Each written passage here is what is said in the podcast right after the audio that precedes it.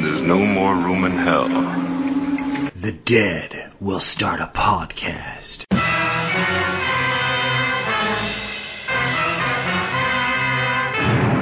You believe in life after death, I suppose.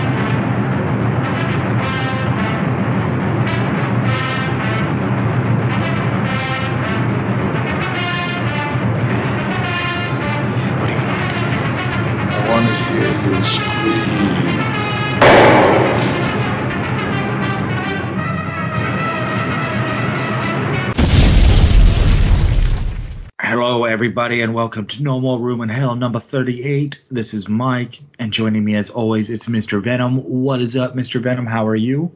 Greetings and salutations, trick or treaters. I'm doing pretty well, Mike. How you doing? I'm doing pretty decent. Uh, anyone that listens to Fresh Cuts heard about my receiver issue. So in the con- continuing saga, uh, they, at least, sure people they at least have the yeah, in case you, we have listeners of both shows, um, Uh-huh. I won't ever repeat the saga, but I'll just add new chapters. They officially have it now, so hopefully it said averages five business days for repairs and ship it back. Of course, the asterisk is unless it's a more complex uh, repair, then uh, you'll be, be emailed. So hopefully sometime in this work week I will get a notification from them saying it's headed back to your doorstep. But on the bright side, I did find some uh, audio settings on my TV that did enhance it at least, so I don't have to jack the volume crazy high like I was initially. So. Ah, bright side to everything, I guess. Uh, joining us as always, as well, it's Derek. How are you, Derek? What are you doing? you, you guys forgot to add because it was great that you, I'm going to quote Insane Clown Posse right now. Voodoo, working for the magic now. That's, uh, well, we found our end song, I guess. Oh God. Oh man, yeah, that's uh, if if that didn't tip anyone off, we're going to be talking a couple voodoo zombie movies later. Uh, I just figure, you know, when I was trying to come up with my picks, um, I just was like, you know, zombie movies. What doesn't really get talked about much lately? I was like, I know, voodoo zombies. So I looked at one from longer ago and one a little more modern i guess what they consider modern now although well we're probably a decade away from that being called like a classic era in itself but uh, not yet so we'll be talking plague of the zombies and serpent and the rainbow later as our main features but before that we're going to do what we always do and get caught up on some stuff we're watching so venom I know you've been watching a ton, whether for shows or leisure lately. So why don't you start us off? Yeah, folks. Most of what I talk about today is going to be more classic stuff. Unfortunately, with all the podcast prep for October, um, plus you know throwing in a few new watches periodically for fresh cuts. I I just have like zero free time. I've already seen a movie today, and I need to watch two more after we're done recording. So that'll give you a little idea of what I'm dealing with in October.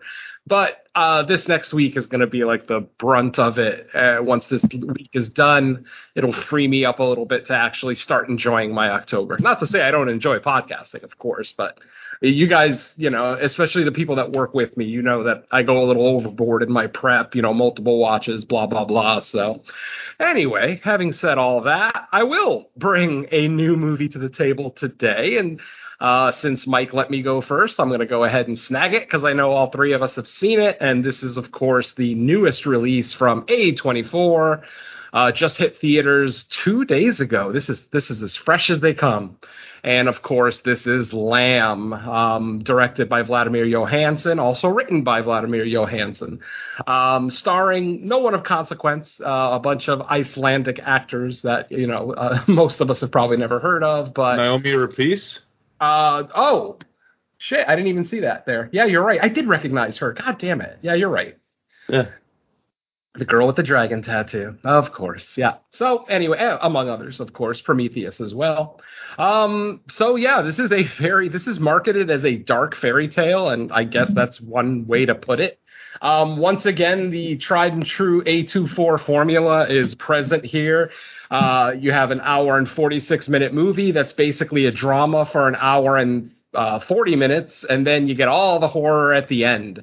Uh, very Saint Maud and the Witch and things like that. So, um, man, but even compared to Saint Maud, this is an incredibly slow burn. I mean, it, this this movie has minimal dialogue. I mean, there's probably like 20 pages of dialogue in the whole film. I'm pretty sure the first 15 to 20 minutes had zero dialogue. There was no talking at all. We basically were just watching this uh, man and wife uh, farmers, uh, sheep farmers who uh, you know are taking care of their land. We see them giving birth to multiple you know lambs uh, you know over the over a couple of days. And then for anybody who's seen the trailer you know that uh, at some point a lamb is born that suddenly makes the couple act differently treat it differently things like that. I don't i'm obviously not going to get into spoilers here but uh this is very definitely a dark fairy tale. I, we've got some great performances here. Cinematography is absolutely stunning, um, especially uh, because they shot in Reykjavik, Iceland, which is a part, depending on what time of the year they're filming, the sun doesn't set, and it looks like because uh, there are no night scenes in this movie. This whole movie takes place during the day, or at least in daylight whether people are sleeping, working, eating, fucking, it, it, the sun is out. So, um, so it's it's very kind of off-putting. Um, you get a sense of dread almost right from the onset. You get a sense of sadness from the couple that we don't get any kind of confirmation of until I'd say about halfway through the movie. But um, ultimately, this is going to be another divisive movie. I, I, have a feeling that you know um, younger horror fans are not going to gravitate towards this. I mean, it's A24, folks. At this point, we know what A24 gives us stunning performances, you know, great set pieces, beautiful cinematography, you know, usually great scores. Uh, this movie doesn't have much of a score. I don't think I heard any music until The Lamb was born, which was probably, like I said, about 20 minutes into the film. So it, it, it's a it's a very um how how can I put it? it? It definitely plays with your emotions on a subconscious level. Like you may not even realize that you're kind of you know uncomfortable or watching something that's kind of dreadful uh, because there's no score accompanying it, but it still hits hard. Um, the ending, I mean, it's not as much of a payoff as we've gotten from past A24 films, but um, it's still effective and it's a little ambiguous, unfortunately. Oh, I, I, should shut up. It's very ambiguous, uh, which I know is going to turn off a lot of people. But ultimately, I did enjoy this film. I'm not going to sit here and say that it'll end up in my top ten at the end of the year. Um, I, I, had some minor storytelling issues, some minor pacing issues, and this is coming from a guy who loves slow burns, and I still have some minor pacing issues with the second act of this film. But overall, really really enjoyed it. I don't know that it's must watch uh, viewing by any stretch. Like I, I, you don't necessarily need to go to see it in the theater but like i said because of the stellar cinematography um, you know it's going to look spectacular on whatever large format screen you see it on. So yeah a lamb. Uh, i will give it up to uh, you guys because i know you guys both watched it as well. Yeah. It's a movie Uh, it, it, it, the thing is with Lamb is, I I didn't have I did dig it, but I don't know if I could just fucking recommend it to everybody. Like everyone's like, is it good? I'm like, I liked it. I don't know if you're gonna like it. You know, like I had this conversation with Lacey yesterday. She's like, "You think I would like Lamb?" Like I have no fucking idea. you know, you know, like Probably not. Maybe I don't know. You know, it's, it's a hard movie to recommend. so because you know, I'm I'm trying not. To, I'm gonna walk around the spoilers, but watching it, I'm like, this is like a fucked up version of Paddington. right? yeah. You know, for, for, the most part of it, like Dern and I, you know, it was weird when they bring another character into the movie. Mhm. It, it was you know, and there's some weird relationship shit with that, which kind of dwells into how the climax ends because it, it doesn't end well. Yeah. Not so what you know, but uh, because uh, yeah, but I'm I'm actually kind of this isn't really a spoiler because I'm going to talk about something in the trailer. Well, because I'm not going to really talk about it, but but I'm just glad no one fucked a goat in this movie because that's where I thought it was. You know, from watching the trailer, I thought that's where it's going to uh. fucking go. That was going to be the big reveal, and it wasn't. So that's good at least. You know, I have- like, I have more faith in A24 than that. but you, but you know, like you know, you never know like these type of movies with animals, and especially, well, what's happening in the movie. You're like, how did Oh. that happen? It was in the back of my head, that's for sure. But Yeah, yeah, you know. But I'm like, thank God they went a different way, and you know, yeah, it's got like that folk horror fairy tale ness to it that I love, and yeah, I agree. Like the the setting and the look of the movie has a great atmosphere to it that adds to like what the fuck's gonna happen, you know. But I dug it for the most part. Like I, I'm still processing a lot of it. I do want to rewatch it down the line to see how I feel about it. Then I, I will pick this up. I, I did enjoy it enough to actually want to watch this again. So that, that's good, at least, you know. Oh yeah, I mean if this if this thing gets a 4K release, I'll jump on that just just for the cinematography. Some of those shots, there's one shot in particular of the river that they live near that I'm in the theater and I, I didn't see it in IMAX or any kind of special screen, and I was still just in awe of that one shot, just the way the sun was hitting the water. It, was ve- very effective, even though the majority of the movie is overcast, like not really clouds, but I guess fog, you know, fog rolling through the hills and everything because they live they live up in the mountains of Reykjavik, so they're not in the city. Obviously, they're sheep farmers. So, um, but yeah, yeah, I'll, I'll, I'm definitely on board for a 4K of this too. Yeah, it's something um, that surprised me was, you know, Venom. I know you don't watch trailers. Yep. I I still do for the most part. You know, I don't watch every single trailer, or when they release multiple trailers, some of them I don't watch all of them. But I did see the trailer for this, and I actually think probably on purpose the trailer did a lot to kind of keep it ambiguous as to what exactly is going on. Now you could make your guesses based on the trailer, but Mhm. the thing about the movie is it doesn't make it ambiguous. Like it, I think maybe for like 10, 15 minutes after the birth of the lamb, they like purposely avoid full on showing it. But once they do, it's pretty much nope, that is exactly what we're seeing. Mm-hmm. And, you know, I, I think it's very important that this gets like the dark fairy tale label over horror because mm-hmm. there's definitely some themes of loneliness, isolation, and I think there's some allegories uh, going on. I think there's uh, there's things about the main character in this. Uh, what the heck is her name that she's Maria. played? Maria. There's some choices Maria makes throughout the movie that I think are worth discussing as far as what leads us to the conclusion. Unfortunately, I feel like it's a missed opportunity for us because despite the fact that this is a new one that all three of us have seen, it is so new that I kind of don't want to just come out and start just dropping spoilers about it. Mhm. Yeah. Um, I, yeah, I, I will say this is one of those movies where it's it's hard to recommend. It's hard to predict who's going to like this, who's not. Well, I, I can say I definitely know some people that probably wouldn't, but beyond them, it's hard to say. I mean, I thought it was well shot, uh, well well done. It's a it's very minimalist in its approach, other than the outrageous kind of idea of what's going on, but um, it's really kind of character driven with the small cast and when we do kind of get our couple scenes of like that just kind of drop your jaw it makes it worth it but it's a very slow journey to get there i think this is about what an hour it looks it says hour 46 on imdb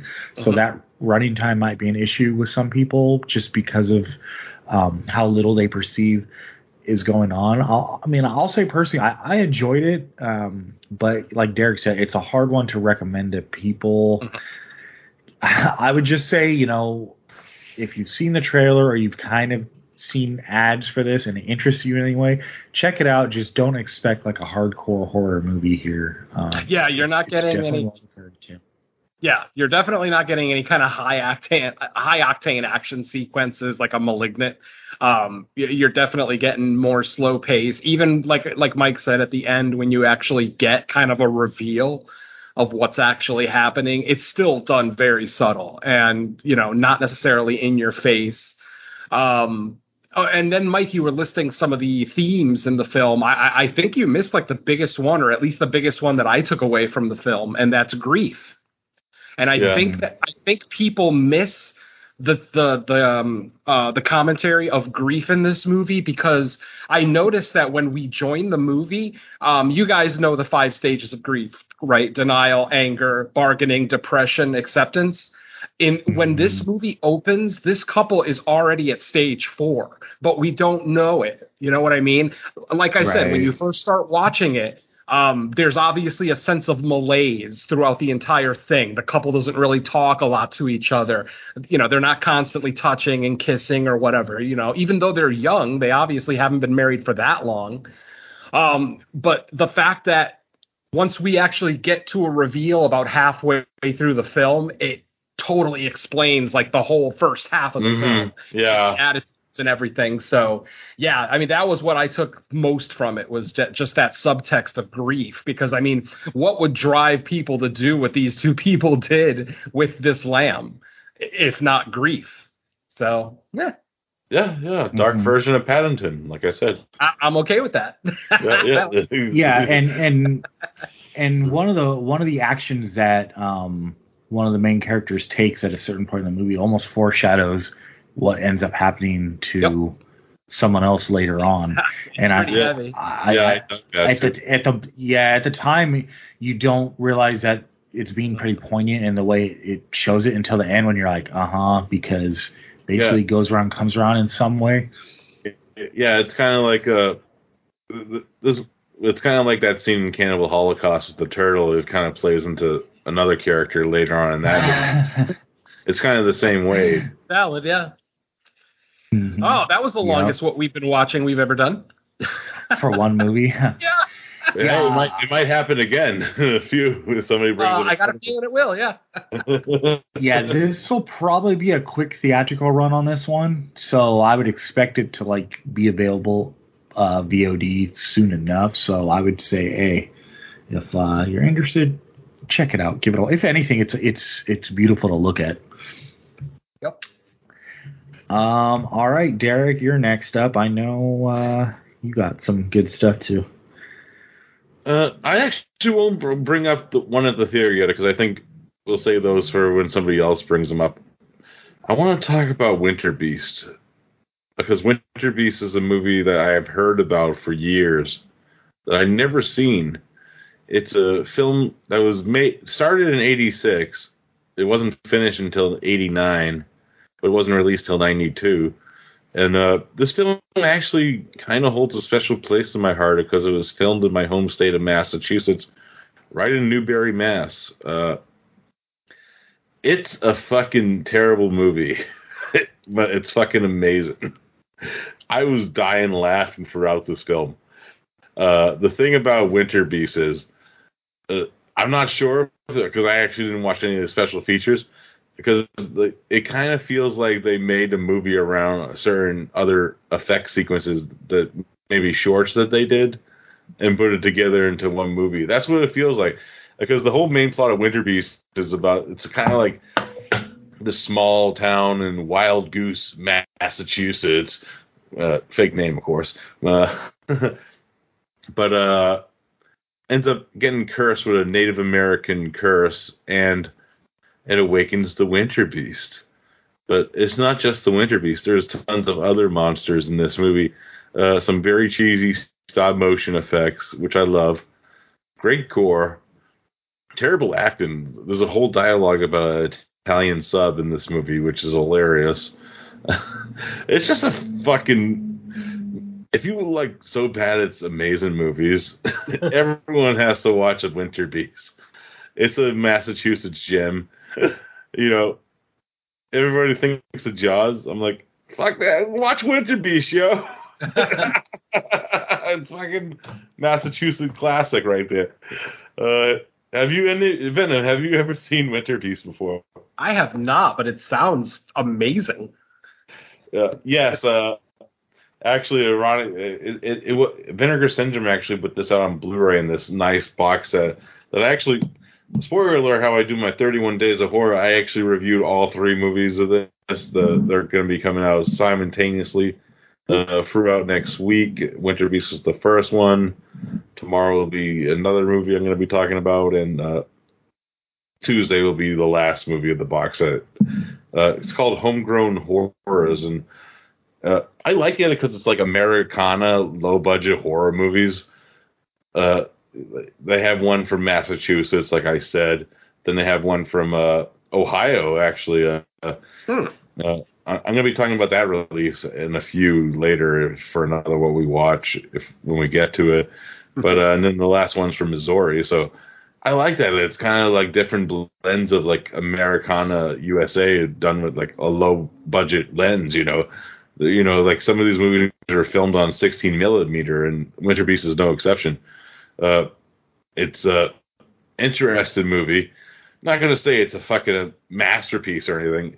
If you like bad movies, it is a masterpiece. But you know, it's a great movie just to have put on and just fucking laugh at. It, I, I was actually stunned because I know Duncan and Bo were talking about it for years. You know, so they're the ones that kind of brought it to the spotlight because I remember them do, hearing about it, and you know, uh, Ricky and did it on Short Bus Cinema with Johnny R.I.P. But uh, you know, it it's just one of those. It's an experience. Once you experience Winter Beast, there's no going back.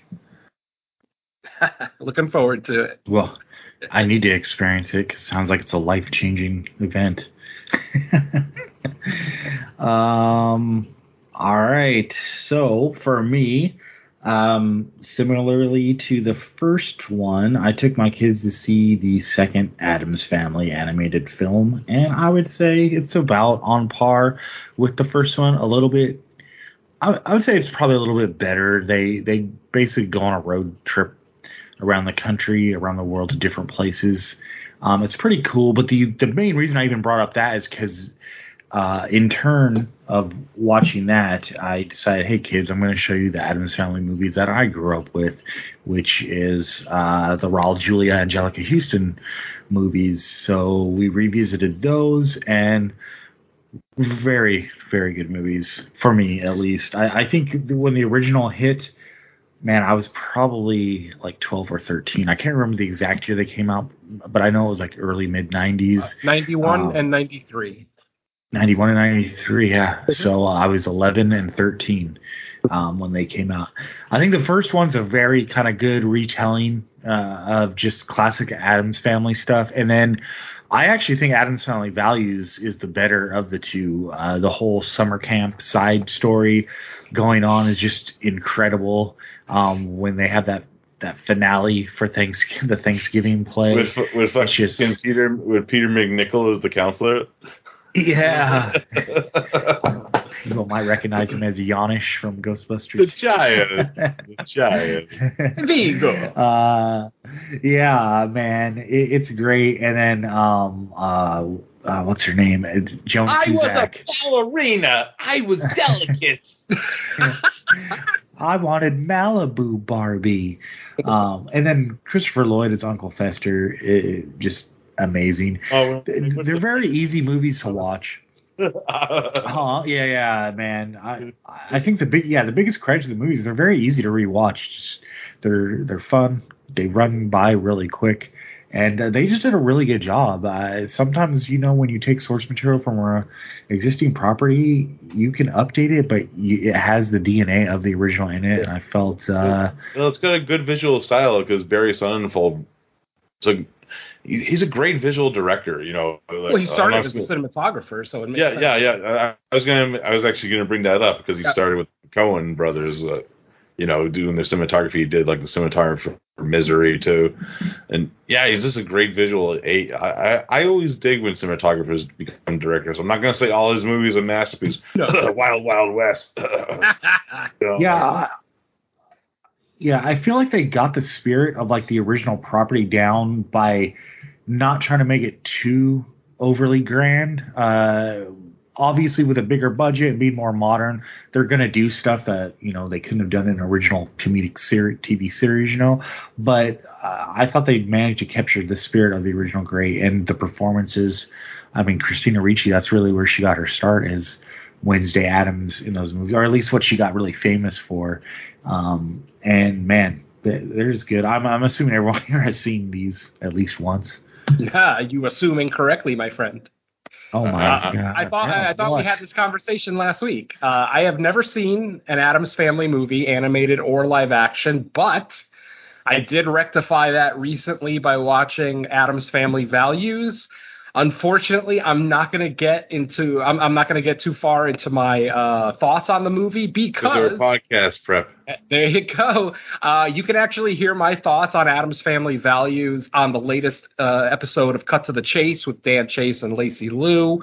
Uh, we, uh, as part of my thrill, thrills and chills contribution for that show, we did Addams Family Values, and uh, a, a good time was had by all. So check that out. I'm not sure if the episode's actually out yet because we just recorded it at the end of last week, but look out for that one on the Cut to the Chase feed if you want to hear my thoughts on Addams Family Values.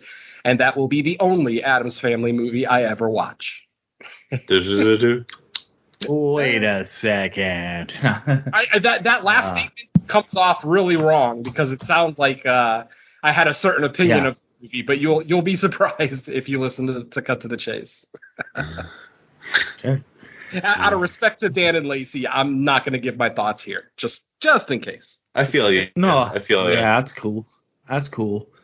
Um, all right, back to Venom.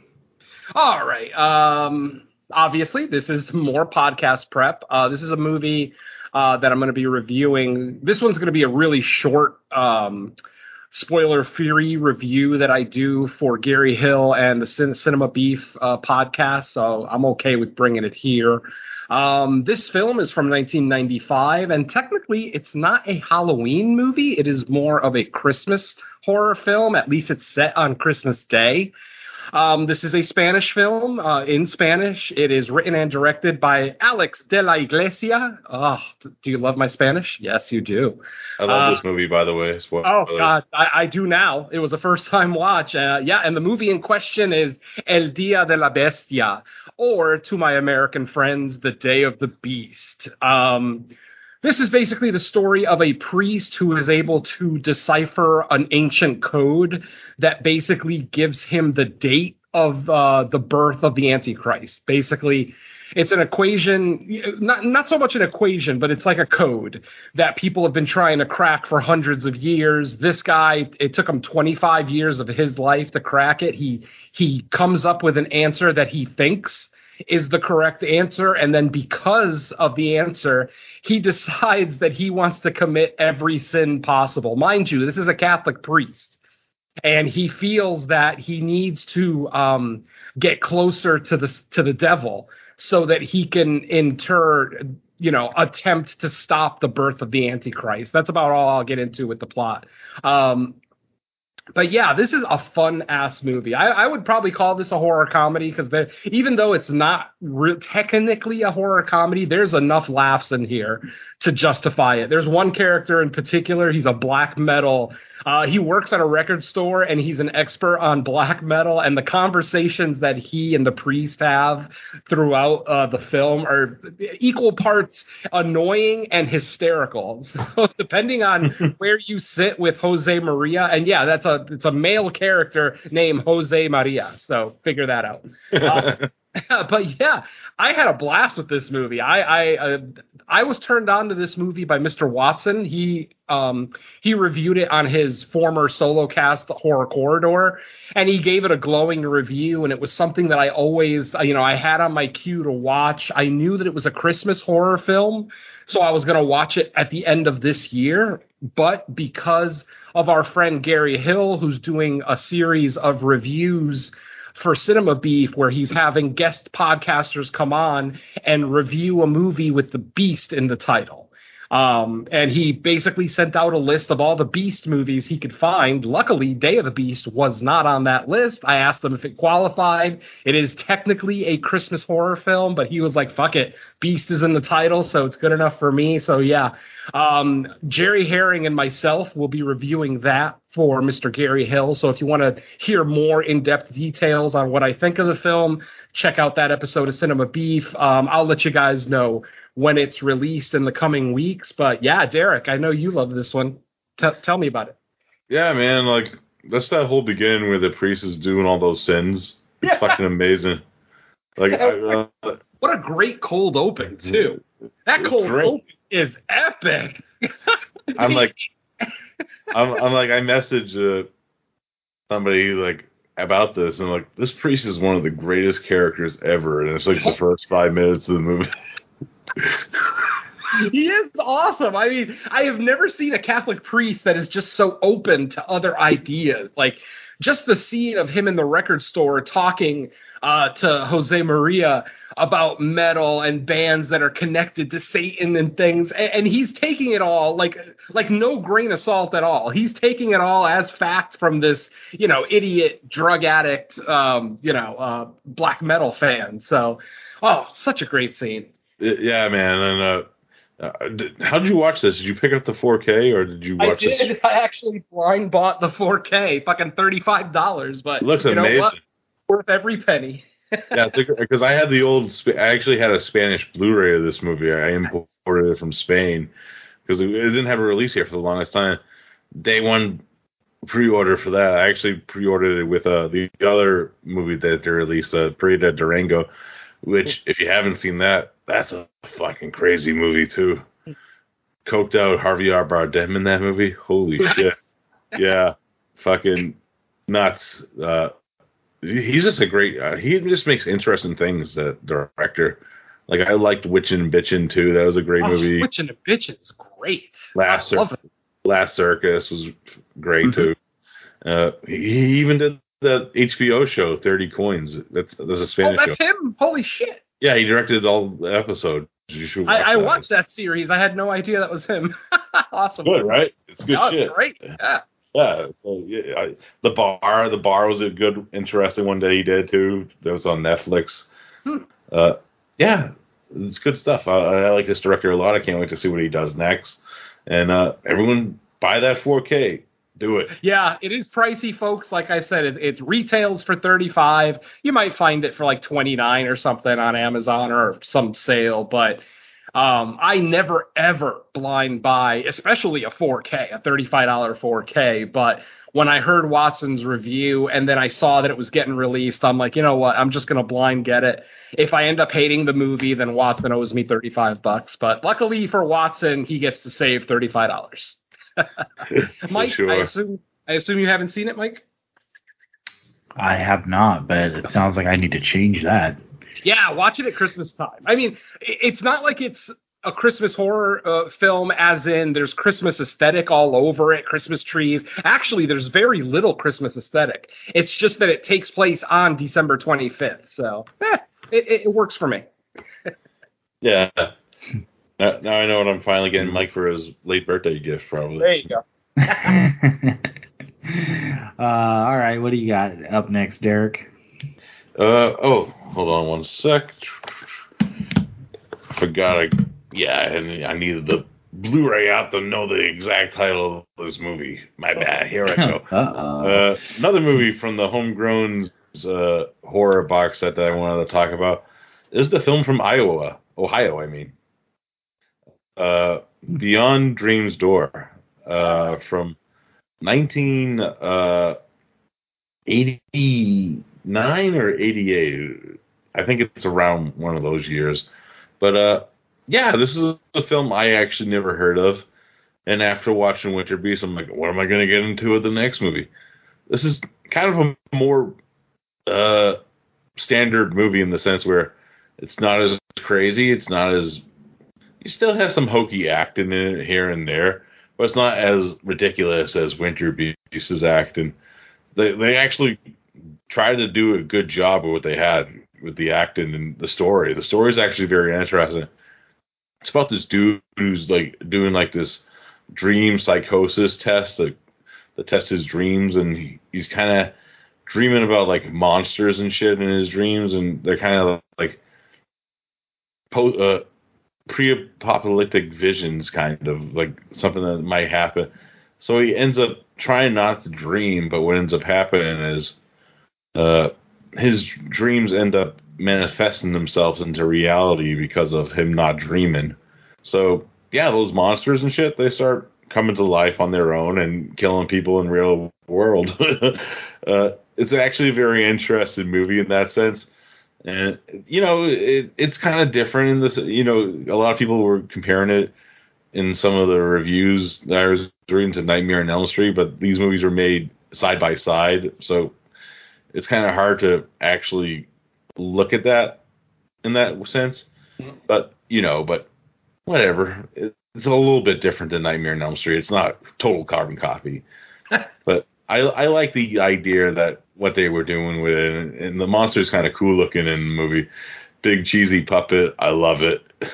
All practical effects in this movie, and Nice. there's actually a weird scene where I'm like, there's like this girl walking down the hallway, and there's a red balloon like stalking her. I'm like, did fucking it rip this movie off? That's the first thing I thought because it was like, the same kind of balloon with the same like white tie ribbon thing. Right. I'm like, oh my god, it it stole from this movie. But uh, yeah, I dug this movie a lot, and uh, for people curious about the special features, uh, I have to give a shout out to the special feature because one of our podcasting friends is actually part of one of the special features of this. Uh, as we all know, Mr. Dave Parker, uh, Ohio resident, he he actually uh, does a, a commentary track with one of the actors in the movie. He moderates a commentary track with one of the actors from the movie on this release from Vinegar Syndrome. Uh, so I had to give a big shout out because you know Dave's a Ohio guy himself, so it kind of makes sense. So he he probably knew about this movie a long time ago, and probably could get some co- contacts with it because I think, uh, you know, I think he is good friends with like the guys from Vinegar Syndrome too. So the, he was happy to help out with the release. So that's good. I got to give a shout out to Dave. Uh, It's big. It's a big. He he made it. He's on a release. Mm-hmm. That's know, awesome. You know, that's so that's good. You know, I actually didn't listen to the commentary track yet, but I give it. I got to give a shout out where a shout out is due. yeah. Dave, good shit, man. Hell yeah. La Parka. yeah, Parker, always good. um, all right, so for my next one, this is kind of like partial credit, I guess, because I'm not through the whole show, but I did start it. So these shows kind of hit similar time, and I, I had to pick one um, because I'm I'm trying to avoid like starting too many shows at once, um, just for the free time I have to watch stuff, especially VOD when it the whole you know the whole season drops at once. And so I have yet to start Midnight Mass, which a lot of people are loving. The one You I suck. did start, in fact, yeah, I You're know. a every- terrible human being. hey, that's, that's what How do you I'm not hearing. watch Flanagan first? Come on now. Well, that's because another show dropped around the same time, and that's called Squid Game. And since my kids kind of were somewhat familiar with it somehow, because I guess uh, fellow Everyone's students at school were talking about it. Yeah, it was. It's. I mean, the walks of life that are are aware of this show is ridiculous. Saturday Night Live did a skit about it last night. I couldn't believe Yeah. It it must just be the Netflix effect because there's so many people talking about this that I've never heard talk about similar stuff ever. So it must have just got quick word of mouth and just jumped up the ranks in Netflix because, like I said, for all the people that like this, I'm like, I've never heard you guys talk about other like foreign, like damn near exploitation level stuff before. But hey, if this introduces to you and gets you like looking up more stuff, cool with me. Um, but yeah, so the, what happened was I was browsing on Netflix. I wasn't even sure that I was going to start this one, but when I went by this, my kids were like, "Oh, Squid Game." I was like, "What do you mean? God, oh, you didn't Squid watch Game?" it, And- did you? uh, no. Well, Oh, the funny thing is, my daughter. Well, my daughter actually went to because they have a, a TV with like a Fire Stick in Mhm. their room, and my daughter actually wa- went to go watch the first episode, but she must have started too late and she fell asleep. So I was like, well, let me start watching it, and so far I'm, I'm a few episodes in, and I think it's excellent so far. I love what it's all about. I I mean the uh, I, I guess the commentary in it is right there for it to be had. I mean it's I think it's it crosses uh, culture and country. Obviously there is there's always going to be some cultural stuff that you kind of have to navigate that would be specific, but overall the main themes kind of going on should be pretty universal. Uh, I guess unless like you're a billionaire yourself, then maybe you're like, oh, what, what is this trying to say? But uh, yeah, I think for what 98% of the world, pretty much, it's going to speak to varying degrees of the of you know how the system works against them, kinda. Um, but man, it, it's great and it doesn't pull punches. And man, Asian cinema has, or I guess TV series in this case, there is something about how they get emotions out of their actors with just like facial expressions or like see like there'll be scenes with little dialogue but just the way they look at each other they they have a way of having a very realistic characters mixed in with the absurd situations going on that like when you get away from like you know the actual squid game itself and just when like our main characters are talking to their parents or k- children or whatever you care you end up caring about these characters so much. And and the reason i say asian cinema because it's kind of a reoccurring thing. Now that's not to say asian cinema doesn't have like its trash cinema too where you know it's just there for blood and guts but when Well, they wait, want wait till to my next picks. yeah. Oh, when they when they want you to feel something for the characters, you fucking feel for the characters, and this is no exception. And I'm not even because like I've avoided spoilers, so I know kind of vaguely from the things like people are saying about what comes later that I'm I don't know the half of it yet. But even just where Mhm. I'm at, I'm just like, damn, like if if there's more like emotional punches to the gut to come, it's gonna get pretty crazy. But um I'm assuming you guys have either started it, seen it all, or somewhere No, in we between. haven't. We haven't watched it yet because we watched Midnight Mass instead. Like, Ah, okay. I, I have actually watched both. Uh, I'm not going to say a word about Squid Game. You, you folks, if you don't know anything about this show, you need to go in as blind as possible. Um, yes, I finished it. I will say that I absolutely loved it. It's it, it's quite an achievement. Um, but uh, honestly, I, I'm just not going to get in, into any more than that. Let, let's just say yeah, it, it, it gets my highest avoided recommend yeah, it, it gets my highest possible recommendation. So just watch it, please. I'll be Now, watching it you- starting tomorrow. If, if you had to, te- if someone only could watch one first, would you say Midnight Mass or Squid Game? Well, it depends on what kind of person they are. I'd have to know something about their personality. I mean, obviously, I gravitated towards Midnight Mass first because it's Flanagan and it's a incredible show. Holy shit! I mean, it it it rivals Haunting of Hill House. It may actually surpass it. I, I may actually watch it again. Um, but Oh, yeah. God.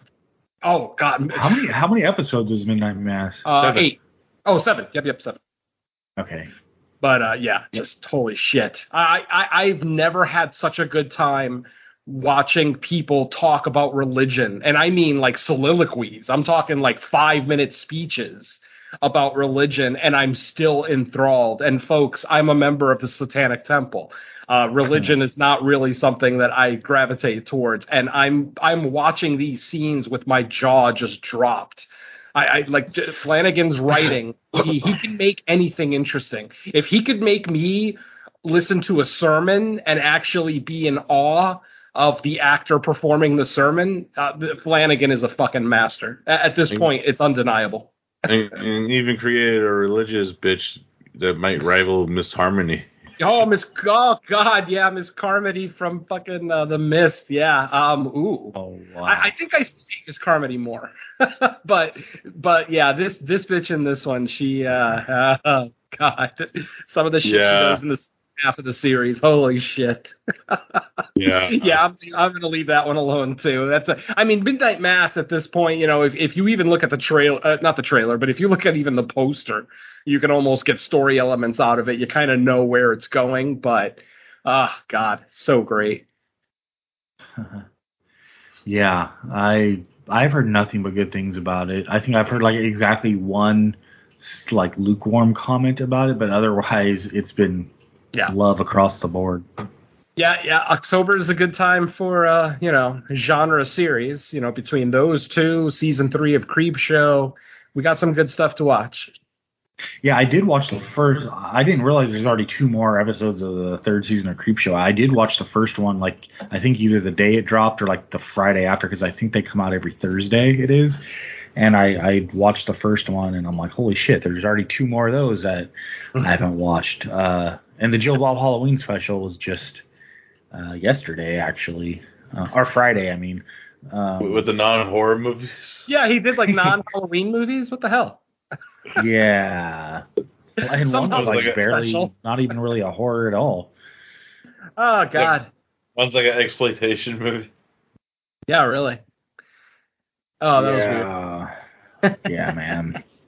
Oh yeah, and I, I think I, I mentioned in la- in our chat or one of the chats, like my uh, my app actually glitched out, and I was able like when I went back to go on, on the Halloween special, somehow it gave me like the already archived version of it, so I was able to just fast forward to like the Jason Blum um, interview uh, with uh, uh, the director of Halloween Kills, and DG? shit if yeah man their interview was really good like that's they gave a lot of good insight jason blum did about how like the blumhouse business model works and then just kind of like their thoughts on halloween why they chose to go the route they did with you know 2018 kind of starting um like the retcon basically um Question, and question, just a- question.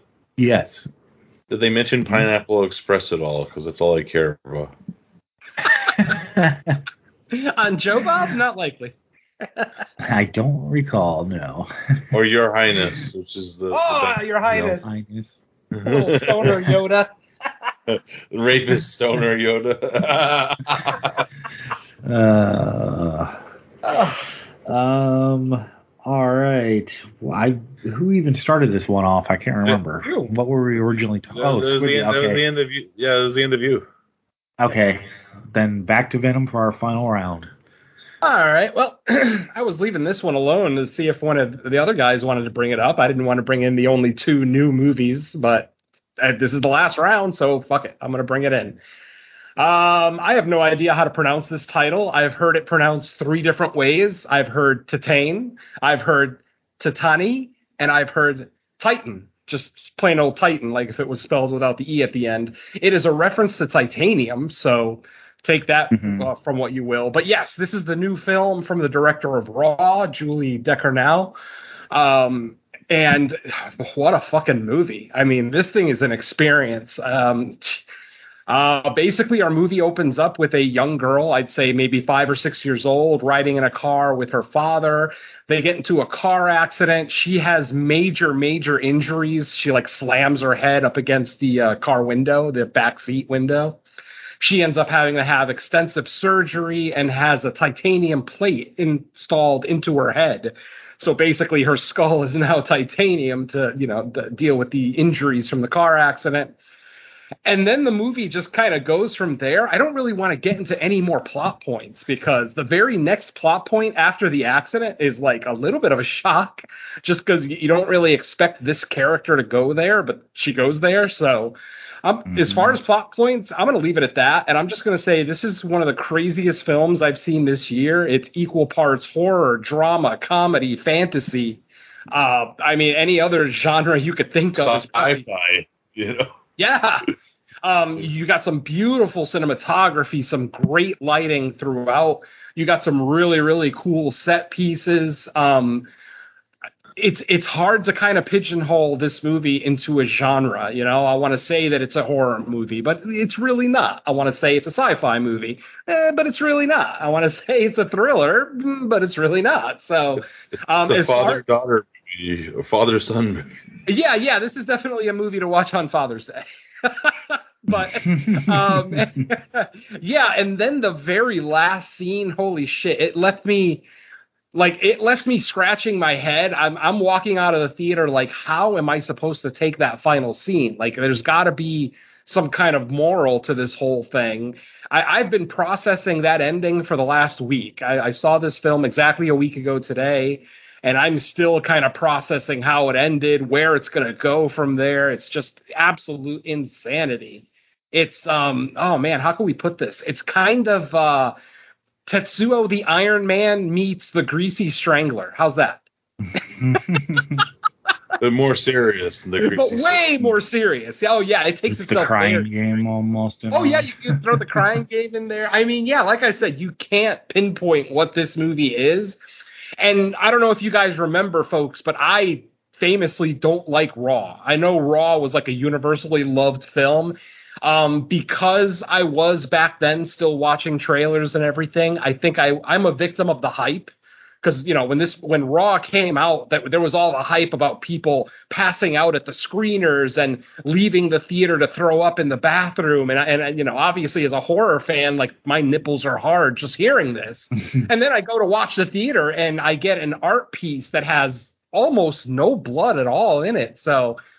Raw is still a beautiful film. I understand why people like it, but because I I kind of fell for the marketing, if you will. It didn't hit me as hard as other people. Now that I don't watch trailers, her second movie hits me, and it was just a complete surprise. I am so glad that this is a trailer I did not watch, even though I wasn't 100% sure if this was a horror film or, or not. And like I said, I've watched it twice now. I still don't know what kind of movie it is. Your guess is as good as mine, but I will say that I enjoyed this a lot more than Raw. I'll say this was more fun anyway. I know Raw is more of a character study, which you know definitely works more for some people, but this one is, has more action, more actual horror set pieces to it, more compelling characters. Even like I remember not even liking much of anybody in Raw like as characters, whereas here there were multiple characters that I really gravitated towards, and you know kind of I wouldn't say root for or got behind, but I can see their motivation, and I, I just thought that they were very organic and believable characters. So yeah, overall, um, Titan or Titan, however you want to pronounce it, um, it, it, does get a high recommend from me. This is one I think you should watch in theaters. Um, like I said, there's some beautiful cinematography, some really nice lighting, and a lot of nudity. So there you go. oh yeah. yeah. there's tons. Yeah, yeah. Uh, this movie, uh, how can I follow up that? I can. Uh, the the thing with Raw is, I'm not really gonna. This kind of is kind of. I'm wondering because you know when a certain character comes in, like the beginning, like the after like the cold open of the movie, it's like, is this kind of in the same world? I'm like, what the fuck is going on?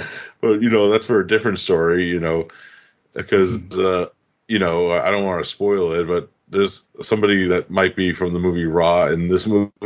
but uh, uh, yeah, so that's a, that's interesting how that goes and what happens to that character. It's interesting where they take it, but uh, yeah, and then you know, uh, it's you know, and then you know when she does the thing that she does in the beginning too, it's like, oh, they went there. This is the fan fiction I needed. Yep. you know, but uh, then it goes into a totally different movie, and then we introduce the like French Christopher Meloni, which is the greatest character ever. fucking French Stabler from fucking SVU. Just shoot steroids for the rest of the movie. It's fucking amazing, you know. I- I'm like thinking like this feels like a like a Takashi Miike movie in some Oh, things. yes! Yes, this thing has Visitor Q vibes all over it. Oh, Yeah, it's like it's like like yeah, Visitor Q or Gozu is like Yeah. those weird characters that you meet in like one of those movies. It's like it's weird in that sense. It's even got like some David Lynch vibes to it a little bit too, especially with that fucking ending, but which I'm not going to spoil because it's The heavy one. it's the it's it's the prequel to a franchise that I needed. Let's just put it that way. Every, everyone, with that. Everyone knows what I'm talking about because I talked to these guys about it er- in more private chats. It, it's the way that that franchise should go. Make it a prequel to that series, the way that we need. But uh, yeah, it's, it's a fantastic movie. Uh, like I, I agree with Venom. Go see this in theaters before it's out because it's an experience. Yep. Uh, this movie has a little bit of everything. Like Venom said, it's very French. Um, uh, you, not just in language, but just the style. Uh, I think, yeah, it's. I was excited because you know, from the director of Raw, I you know, Raw was a much smaller story, less ambiguous, but that you could tell that there was the director had something. You know, it's like okay, I want to see what they do next. And then this one, they obviously had a much bigger budget, uh, kind of a grander story with a lot more characters, a lot more going on. Um, it, it's a hard movie to pin down in any one specific genre. I I think it purposely avoids trying to pigeonhole itself. There's man, it's like you'll laugh, you'll wince, your jaw will drop, you'll be confused. You, you, this movie will give you like every emotion because uh, having only seen it once myself, I was still processing it like for the next couple days. I was kind of like looking up other reactions, possible explanations, just to see what was going on, and I, I think I came away with you know a semi decent understanding of like different themes going on. Some that i had picked up myself but others that were a little deeper that you know with with seeing other people analyze it it made a ton of sense. I don't want to get into all that because like i said or like it's already been mentioned this one isn't as new as lamb but it still is only like what been out a week and a half i, I think. Um so people Yeah. should you know they should see the theaters. I, I will say, you know, I'm I'm kind of surprised this one even got multiplex showings, but maybe it's just because of lack of other stuff that there's room in it. I, I personally, in my city, it was playing at the multiplex and the art house theater, so I just went to the art house theater because I'm like they can get the support whenever I Yeah. can get it. You know, I- um, I, I feel I feel it's because it's from the same company that did Parasite. Uh, You're gonna get a lot more like these foreign movies in theaters now because Neon, but Yeah, the- Parasite. Mhm. Neon's kind of like almost like another A24 because I I know I when the Neon logo flashed, I know I had seen it before. So when I got home, I kind of looked up other stuff from them, and I'm like, okay, they're putting together like a pretty good roster of movies too. Um, Yeah, But, because they uh, because they because they put out that South African movie too, Gaia, the eco horror Mhm. one. Yep. Which, which was yep. Pretty good. I actually I'm not going to talk about that one, but uh, that's one I actually enjoyed too because I reviewed it in my 31 days. So they put out some interesting movies. A24 has some competition with Neon. Oh yeah. Yeah.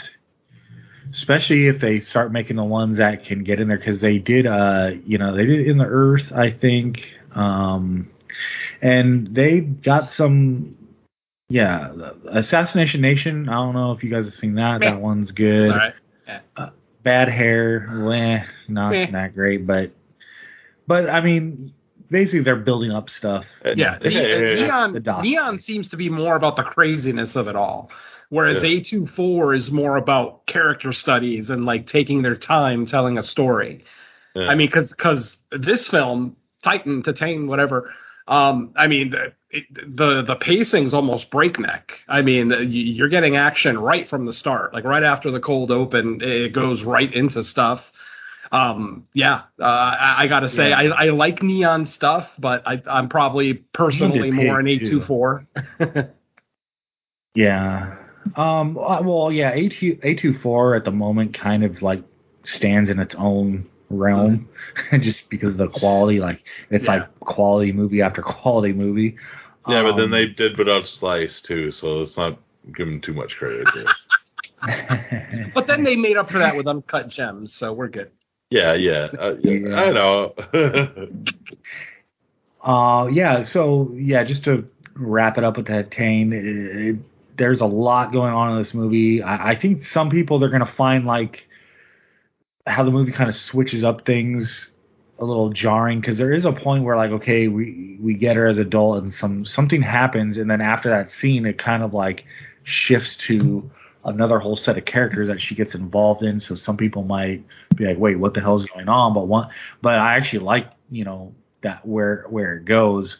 And you know i the, these are the type of movies when i go to see go to the theater it kind of excites me to see them just because it's a different type of filmmaking. It's not something you're going to necessarily catch like every other week. And that doesn't mean mo- like every movie i see has to be like this. Obviously not or it would take the fun out of these types of movies. But it, it is definitely one of those ones where like you walk out of the theater like thinking man i don't know if all of that worked for me Mhm. but what did work? Holy shit like what a ride and w- what what a way you know what a presentation of something you just don't get every week when you go to the theater so i Exactly. was pretty yeah, happy. yeah, for and I can't wait to watch it again, just to like, with you know, after having talked about it and looked up some stuff, just to that second viewing might even just make it even that much better.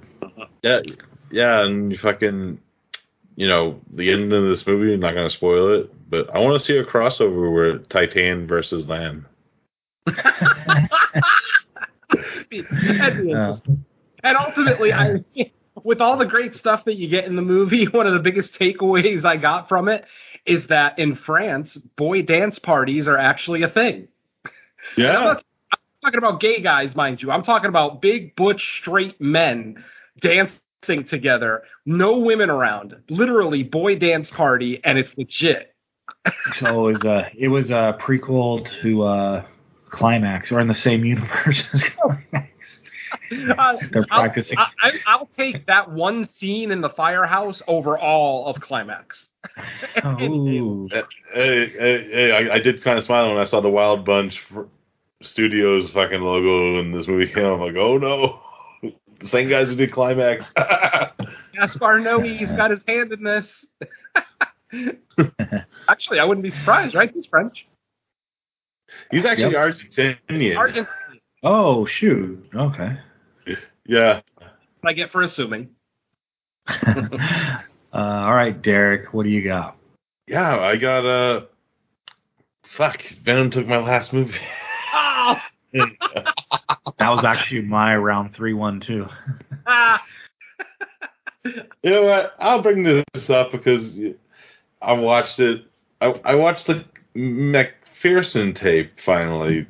Did you guys ever hear of this? I saw the ad. I, I it looked interesting. Yeah, not the trailer, but I like a magazine ad for it.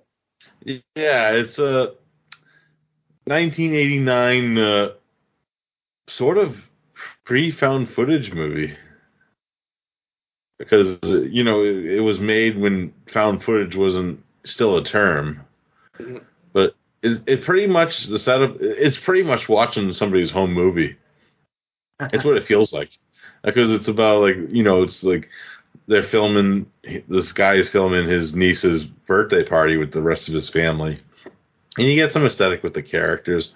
Uh their their dad just died and uh you know it's like kind of hard to, you know he's still living with his mom. You, you get some backstory within the dialogue during the dinner scene then all of a sudden the lights go out they go to investigate uh, there's a UFO outside with aliens. They're like, "Holy shit!" Oh, they run with a camcorder. Oh, you know, you know, you know. Oh, everything's. We thought we saw aliens. Oh, okay. Maybe it was just a gag or something. You know, they're like, "Hey, maybe it wasn't real. Maybe they're not there anymore. You know, it's okay. They don't know we're here." So they end up like, "Oh, oh let's just open the presents, get ready to leave." They get ready to leave, and then all of a sudden the aliens are outside their fucking house. You know, they're trying to get in, and they have a. It's kind of like a siege movie with a whole movie, but it's weird.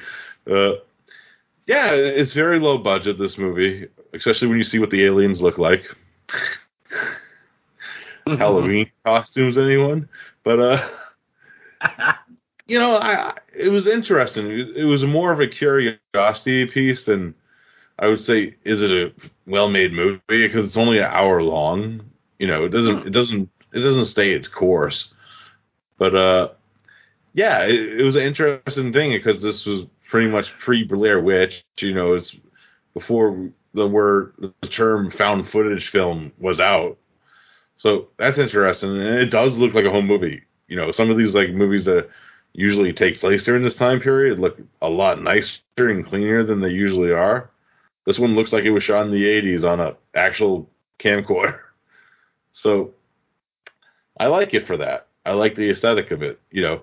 And uh, the transfer on the Blu-ray from uh, American Film Archive and Bleeding Skull is, of course, was transferred from a VHS itself. So not the best quality, but I wasn't expecting that with this because it was shot in video. So yeah, it's still worth it. It's got a you know some good special features. It actually comes with two cuts of the movie, uh, the McPherson tape cut, and of course the re-release cut known as UFO Abduction. But uh, yeah, I say check if you're a fan of found footage. It's it's not bad to add to your collection or to view for your found footage knowledge because it's interesting. You know, it's it's only an hour. It's not gonna fucking kill you. If it was like maybe like an hour and a half, maybe I'm like, okay, this is getting kind of too crazy. You know, so uh, yeah, I, I do recommend that. Cool. Yeah, that uh, Titanium was my third pick, so I was saving it too for the hen. The only other thing I can think of is like I watched the first episode of season three of History of Horror with Eli Roth. He the theme was sequels that don't suck. I agree with most of what was said on there. I don't know what the hell the first purge was doing on there, but otherwise, I think yeah, most of the stuff they talked about was Wait, like the one we reviewed on fucking Fresh Cuts? Ah, Uh, unfortunately. Yeah, somehow Um, that's considered a good sequel or a sequel that doesn't suck. Hmm. If the movie didn't- sucks, then how does it not suck as a sequel? Hmm. It felt like a shitty episode of The Wire. yeah.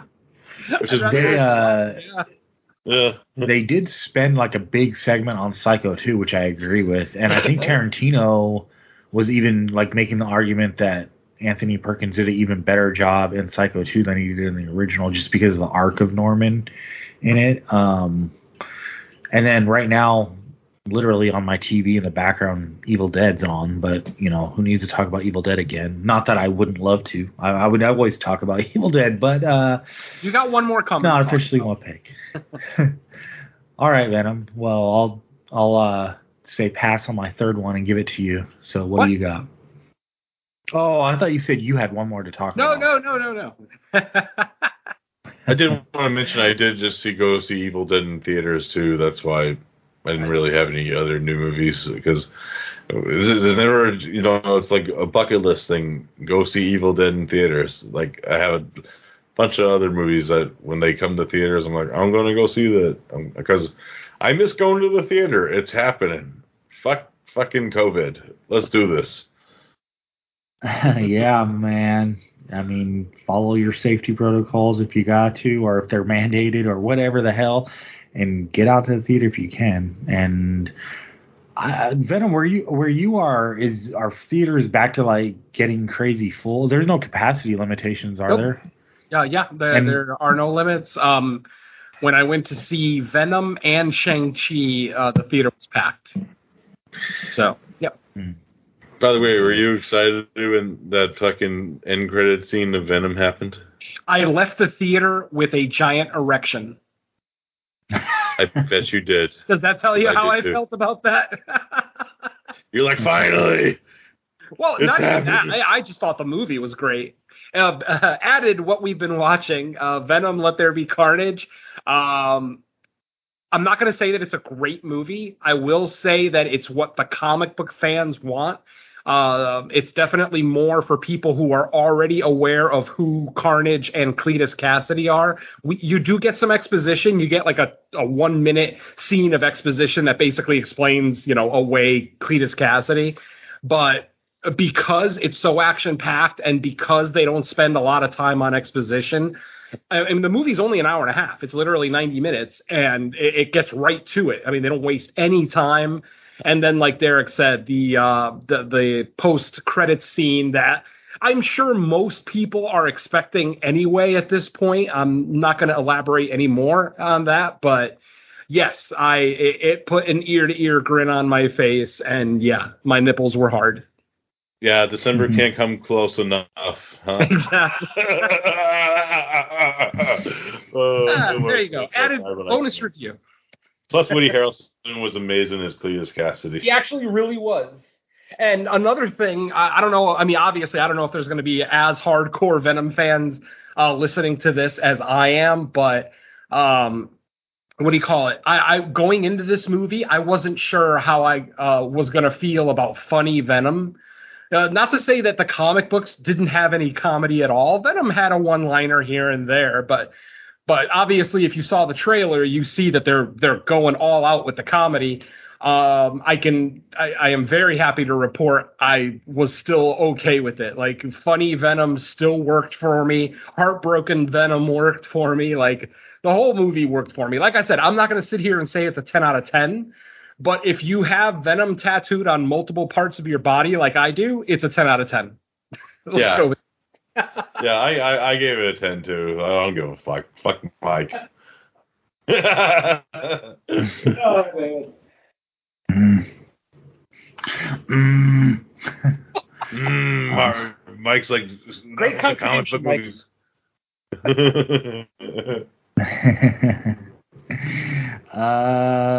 yeah. All right. Um, I guess that's gonna wrap it up then for what we watched unless anyone has any bonus things. But no one wants to hear about Walking Dead since I'm the only one that watches it, so none of that to bother anybody.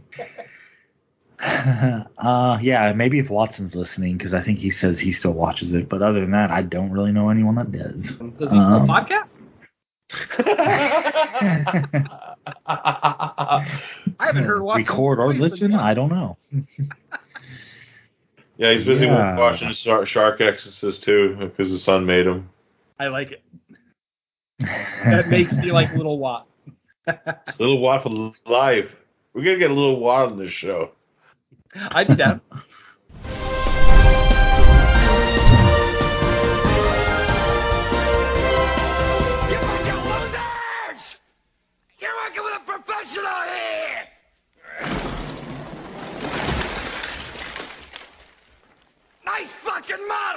All right. Well, for news, don't got a ton. We got a couple trailers for the Resident Evil movie, which, hey, they're actually trying to make it like the video game. So that's cool. Does it mean it's going to be good? Who knows? We'll find out. Uh, man, they released the first trailer and it did one of those 90s songs converted into a slow, dreary pop song that I'm tired of hearing. Yeah. But then they also the, released like the international the trailer without it. Uh, the Four Non Blondes song. What oh. is that? What's going on? Or I think it's called. Well, yeah, I guess that's their only their only hit. Yeah. yeah, I just I always forget like the actual name of it because because none of us listen to it. Because everyone knows it's like their one song, so you're just like I, when everyone says 4 non blondes, you're like, oh, that song. I probably I probably do know it. I probably hear it at fucking work for all I know. Uh, guaranteed. Yeah, oh, if you I'm work in sure. retail, yeah. yeah, they did. They took that, did the slowdown with like piano, the piano keys, and for no, like it, it totally didn't feel like it belonged in there. But then, like an hour later, they're like, "Oh yeah, here's the international trailer, which is the same trailer, but it's just cut like a horror movie trailer should be." So it looks pretty cool. Um, we just got the announcement that Scream is coming out in January. Uh, I think the actual release date or what is it? Scream Five.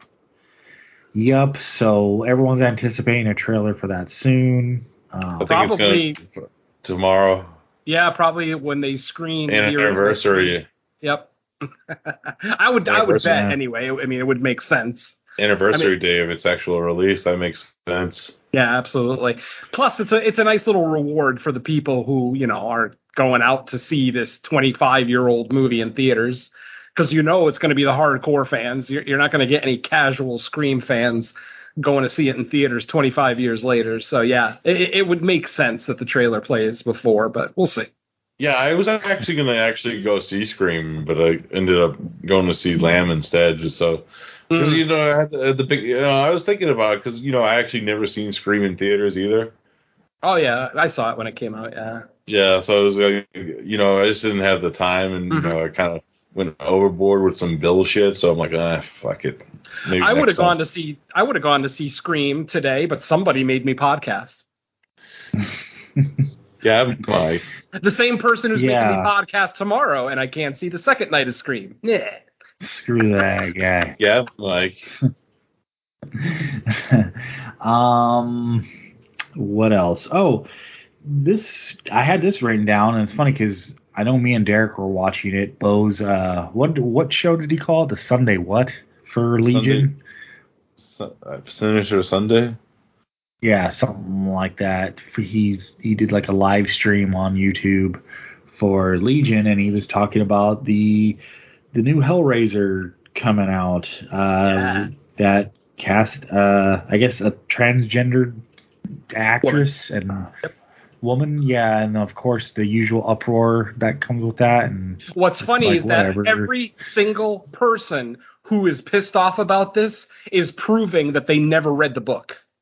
Yeah, yeah, Because if you fucking and they don't- read The Hellbound Heart, Pinhead is an androgynous demon. Androgynous. No sex. And uh, speaks with a female voice in the book. So actually, this casting makes more sense than Doug Bradley. Obviously, we love Doug Bradley. He did great work with the character. He did some shitty work with the character too, but he did great work with the character. I love this casting. I, I just, and it's not even like a woke, you know, yay for women. No, no, fuck that. It makes perfect sense if you read the Hellbound Heart. So I'm Mhm. very happy. Yeah, for all for all we know, it could have been studio interference that led to Doug Bradley anyway, and that's no slight on Doug Bradley because he No. was awesome. yeah, they're not going to cast an androgynous woman, you know, back in '88 as the, Ac- you know, A- actually, you, actually, you know the history of the Hellraiser. Doug Bradley was actually not even supposed to. Uh, they actually gave a lot of the actual lead Cenobites lines to Doug Bradley's character because Mhm. if you didn't know this, Butterball is actually the leader of the Cenobites in the novel. Mhm. So Mhm. and they all you know- serve Angelique, who is Yeah. technically lead. Yeah, so Yeah, Yeah. and especially yeah, with Clive Barker, even even not just like the Hellbound Heart itself, but just you know the scene in which Clive Barker came up in and his life experiences, what he brought like personally from life experience and stuff to his stories. Like this seems pretty much in line with what he would have written or how he would have done casting to begin with. So I don't see the big deal. Plus, I mean, really, if you go back to the origins of Hellraiser and all that, it's like the Cenobites aren't exactly the most important part of the first one anyway. Now, that's not to say that this story they won't be more prominent. It's just that we don't know yet. We don't really know that much. So it's like, let's just see. yeah, let's just wait to see what comes out of it. You know, I, I'm I'm excited for it. it. It's from the guy. It's directed by the dude who did the Ritual. Like, really? oh, awesome. you know, David Bruckner, and he did the Night House this year too. Fucking, I'll forgive him for that. Eh, not- he didn't he didn't write the he didn't write these either. But, you know, they they they're, they're good directed movies story wise. No, they are visually. They're they're. I mean, regardless of whether you like Night House or The Ritual, the visually they're stunning. Great storytelling. Uh, the Night House just didn't. You know, we we reviewed it on Fresh Cuts. Go back to that episode to hear my thoughts. But the the short version is a lot of the story points didn't really work for me. That's all. I feel you. It's whatever. But it is a beautiful movie. I mean, that house by the lake. Yeah, great setting. Yeah. and Rebecca Hall was Fantastic. Um, At home record. uh yeah, that's really all the news. For some reason, I thought I had more than that written down, but I really don't. So I got one. I don't know if you guys have or any new stuff. Uh, okay, Venom, take it away. Yeah, I just got one thing. Um, for fans of James Wan, The Conjuring films, um, there is a two-part documentary coming out uh, called Bathsheba: Search for Evil. Obviously, if you're a fan of The Conjuring, you remember that Bathsheba is the spirit that um, possesses Mrs. Perron in the first Conjuring film. Well, we are getting a two-part documentary that will look at the real world mythology of Bathsheba. Yes, there actually is a lore behind Bathsheba beyond James Wan's film. And uh, we're going to be getting that. Uh, actually, we're getting it this week, October 11th. Um, and it premieres on a Canadian network. So I would imagine we'll get it in the States in the coming weeks, uh, legally or otherwise. Ooh. So yeah, look out for that. I, if anyone in Canada is actually listening to my voice, um, well, actually it's tomorrow. So by the time you actually hear this, uh, it'll already have aired. So hopefully you'll be able to watch it. Um, you know, uh, you know, after it airs. Blah blah blah. But yeah, I'm looking forward to it. I'm a big fan of the Conjuring films. Uh, I like Bathsheba a lot as a character. So um, as soon as these are made available in our region, I will definitely be checking it out. I got Cool. one, I got one thing. Woo! Well, well, you know, it was, it was announced that Mike Flanagan was doing uh, Oh, the yeah. hell, the fall of the House of Usher. How do you guys feel about that? Awesome. Yeah, it's hard to really be against Flanagan doing anything at this point. And it's a series too. I mean, I, I would have been okay if it was a feature, but that's a big story to tell in two hours. So I'm very happy that it's a series. Yeah, and I, I think he's also going to be like mixing other Poe stories within the series too, Ooh, like little shorts. You know, it's I not like just going to be. So I, I I dig that from what I was reading from the article. So I, I'm like I like I am with like most things. I have to wait till I actually see what the product looks like. But the Fall of the House of Usher is one of my favorite Poe movies. Vincent Price, you know, so I'm excited. You know, uh, yeah.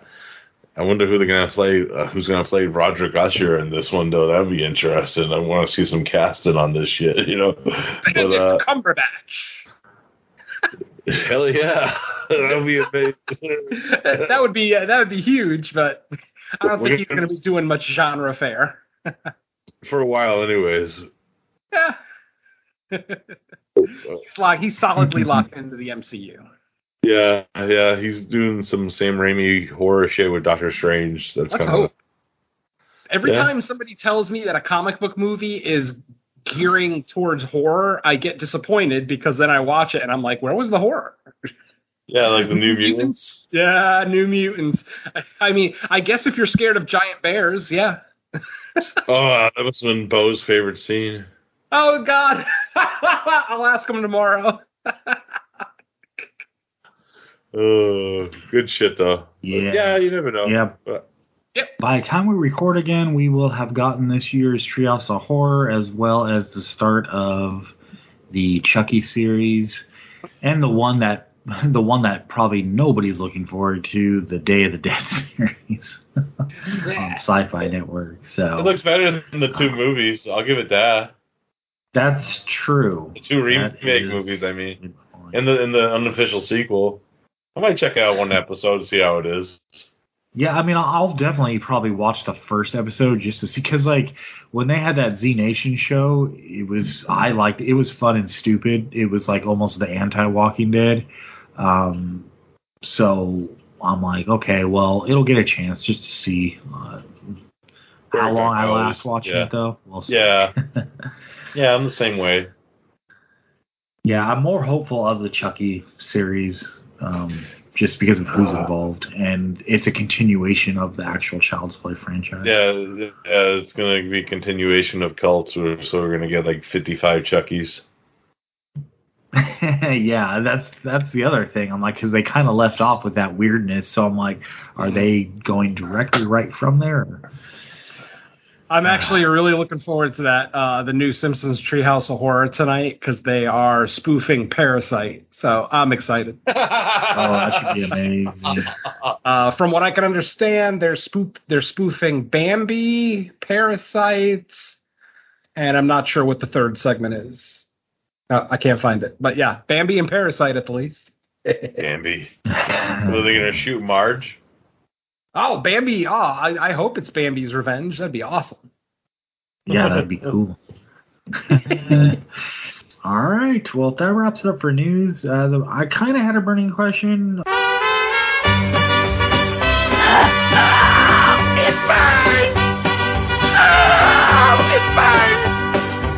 This comes up every October, and this would be all you know the famous October only horror fans. It seems like there's all sorts of opinions on these this section of horror, I guess. I mean, I was speaking to Becca uh, like about it. I think on her she she posted something on Instagram and she took like a the very aggressive uh, stance on like if you only like horror in October, don't don't talk to me about it. But I think she was like going after the very select people who I guess in October want horror movie recommendations, but the rest of the year look down on it.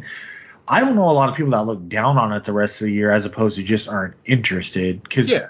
kind of like my opinion on it is, a if someone's open to watching it, then I don't care. I'll recommend something. Now, to me, the the bigger conversation is like, what do you recommend to people who aren't normally horror fans? Because w- my hardest thing about recommendations is that unless I know you or like either personally or you know through podcasting or whatever, where I can kind of have some kind of idea like what your actual likes and dislikes are in a movie itself.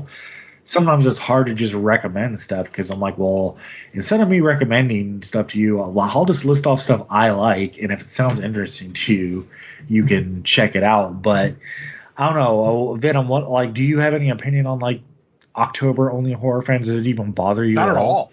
Um, I'm I'm okay with it. Hey, I uh, I I don't know any horror fans in real life. I work at DirecTV. I work with a lot of suit and ties. Uh, they they barely watch movies, let alone horror movies. But during October, yeah, I'll get people come up to me, or obviously now that I'm working from home during the pandemic, you know, people hit me up on Slack or Zoom or whatever.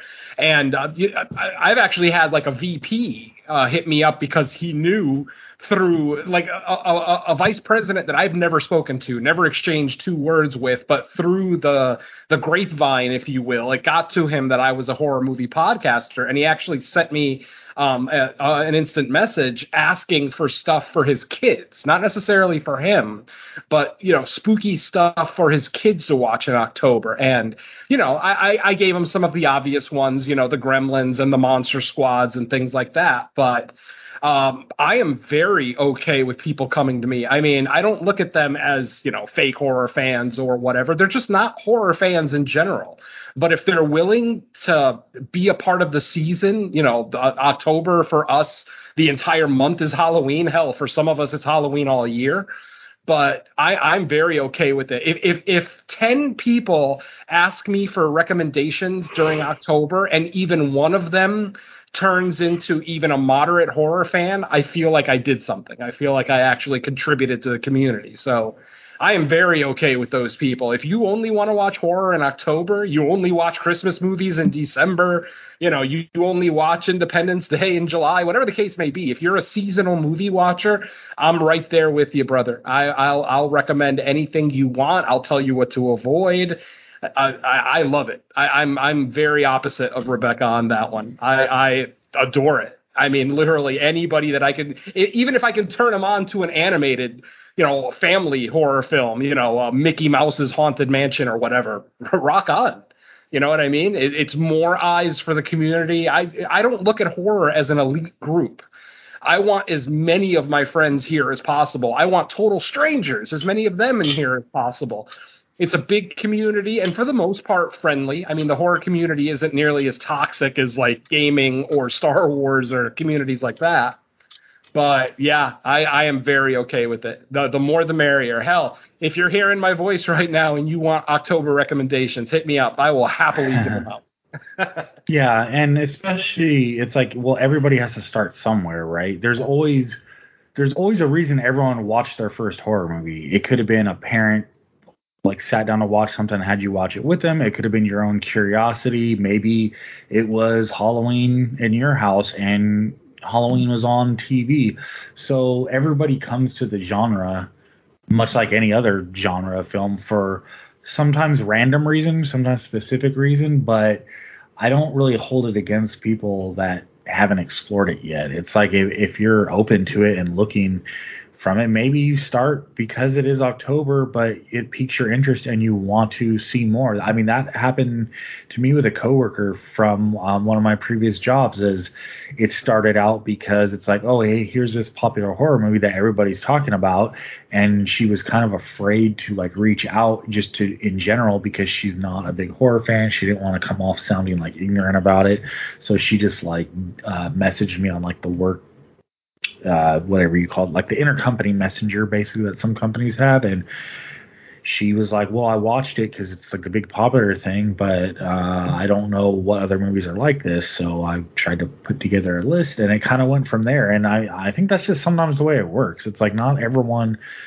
not everyone's gonna have the same lifelong dedication Yeah. that we all have, and there's nothing wrong with that. I mean, there's reasons for everything, and if if if October is just the right time for it to spawn a new fan of horror, then so be it. I say.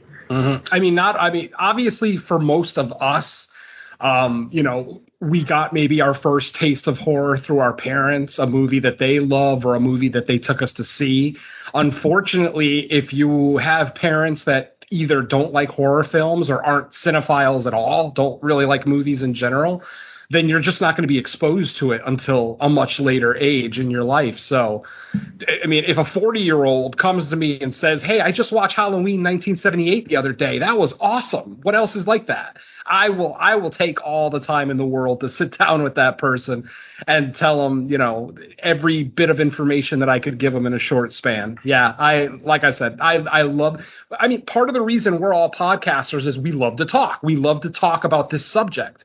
And maybe we don't have enough people in our real lives to, to kind of scratch that itch, if you will. Yeah. So yeah, I mean, it, it, when it comes to podcasting, absolutely love it. When it co- when it comes to talking to normies about horror, absolutely love it. I will talk. I will talk up horror with anybody. Hell, a Catholic priest could come and start talking to me, and I will I will talk his ear off about The Exorcist. yeah, yeah. The the thing that I have to say about this subject is that's why I'm here. I, I love talking about movies, and you know, I'm not like one of these podcasters. You know, you know, I don't give a fuck about fucking how many views we get or any of that fucking bullshit.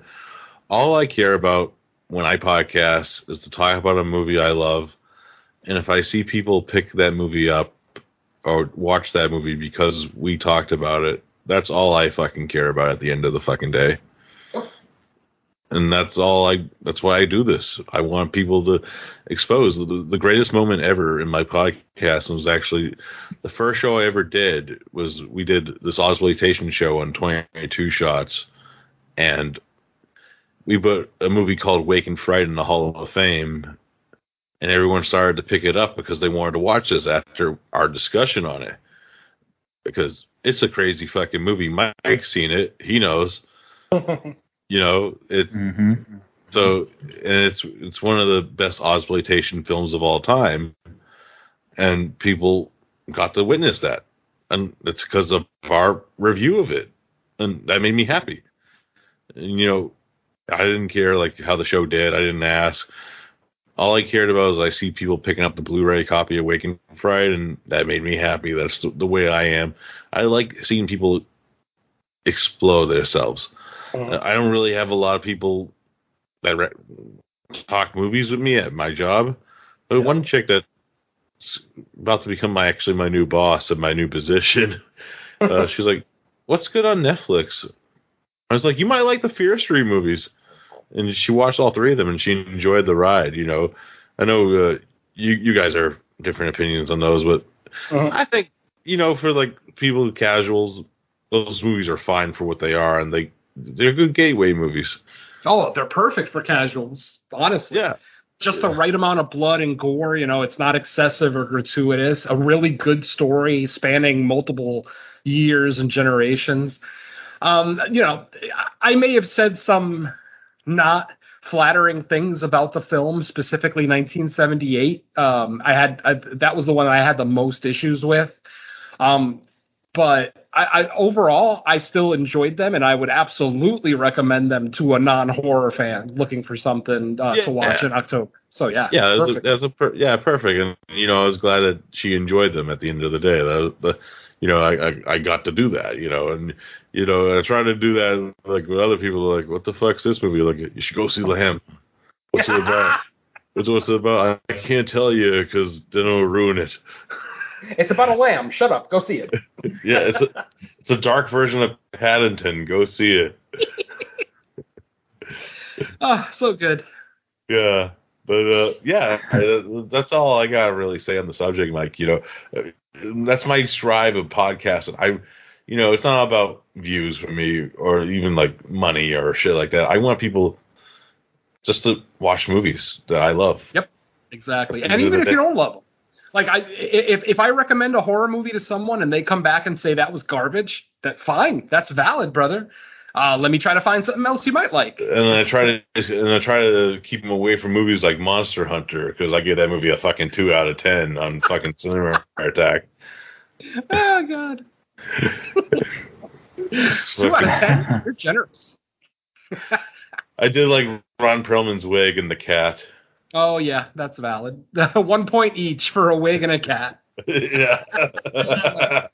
Love it. Uh, Hey. what else you got, Mike?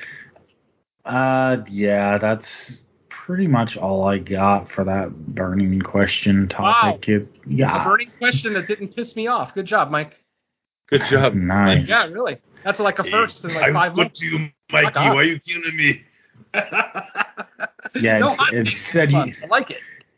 instead you can uh you can rehash it with Becca if she catches when she'll be like, well, actually, Venom, this is what I meant to say, and then you can argue. Oh, about maybe. It. Yeah, yeah. Who knows? There's always uh, But- stuff lost in translation.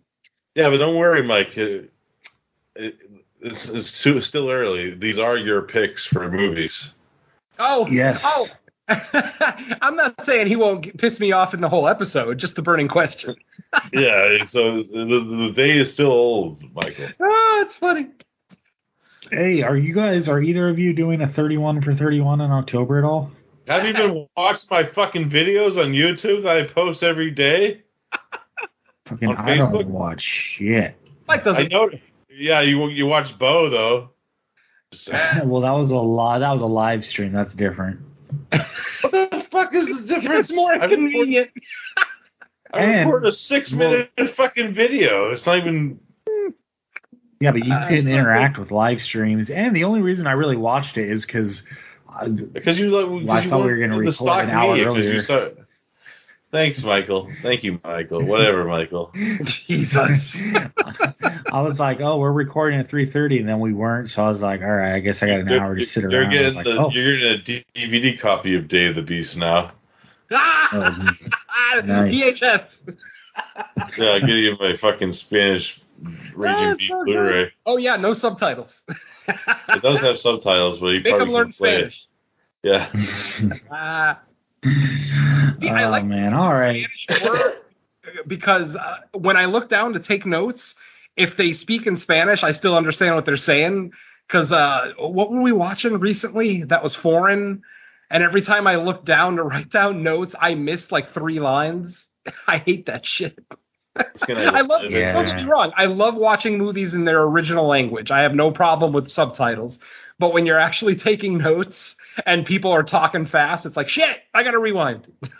Yeah. Fuck you, Mike, and your Oh. hatred for the skin I live in. I, I even listened to What? your round table, so Oh, it's so good. no hate on that movie. No hate at all. All right, well, I think we're going to take our hard break then, and we'll be back to talk Plague of the Zombies and Serpent and the Rainbow.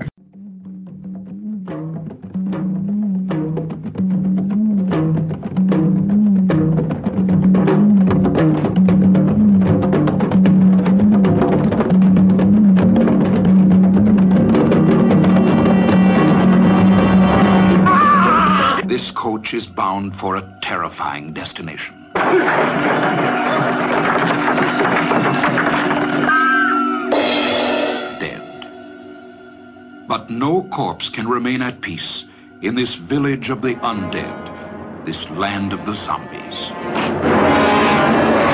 In this place, no one is safe. No one can hide from witchcraft, superstition, and fear. Even Sir James Forbes, the clear headed man of science, was forced to accept the horrifying facts. Young Martinus also says that he saw something on the moors, something that he insists was his brother. But we know that his brother is dead. We also know that he is not lying in his coffin. Someone in this village is practicing witchcraft. That corpse wandering on the moors is an undead, a zombie. A place dominated by men without morals, whose bloodlusts are excited by hunting a human quarry. When Sylvia Forbes hated the young squire, it was dangerous. But when she fell in love with him, it was lethal.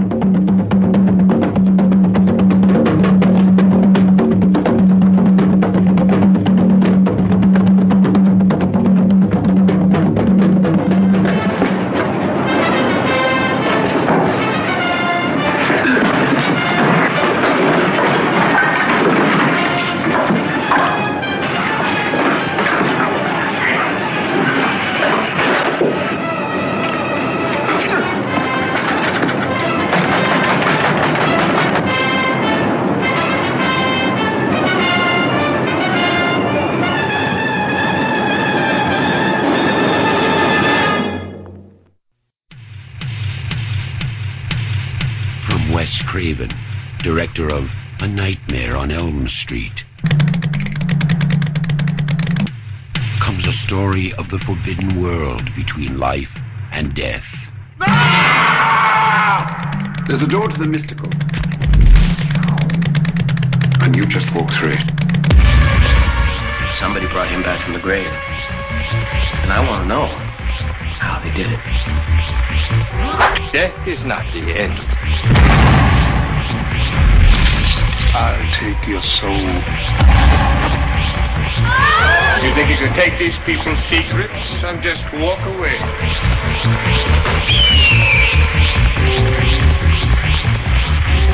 In the shadows of the imagination lies the ultimate nightmare. Don't let them bury me. I'm not dead. The Serpent and the Rainbow. Okay, we are back and ready to talk about our main features. Before I specifically get into these movies, just a little background on why I picked Voodoo Zombies. It's just it seems like they're le- they're less talked about. You know, the uh, the first movie, Plague of the Zombies, is what 1966, so it predates uh, Night of the Living Dead, not by a lot. Um, Two but, years? You know, just two years exactly. And now, now the overall genre, you know, Voodoo Zombies goes back a lot further, but I found it interesting that this one like almost pushes right up against the edge to where what we commonly know as zombies kind of changes.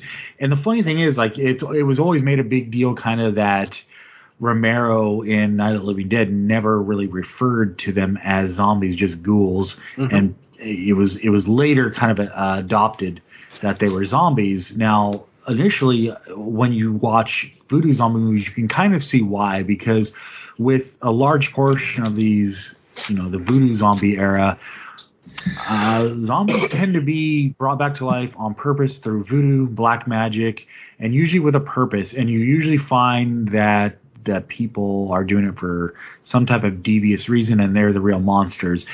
That theme kind of continues into the Romero era with the people almost being worse than the zombies, just for different reasons. So Mhm. a lot of the formula, even though you can almost consider them completely different genres in a way, that kind of dynamic still exists into uh, the Romero era, or the I guess the undead era of zombies, and really in, uh, in a lot of horror, just overall, you tend to see that sometimes the villains are not always the worst people in in the movie. Um, but I think with the voodoo era of zombies specifically, uh, the zombies are usually brought back for a specific purpose, which and we'll definitely get into that in this movie.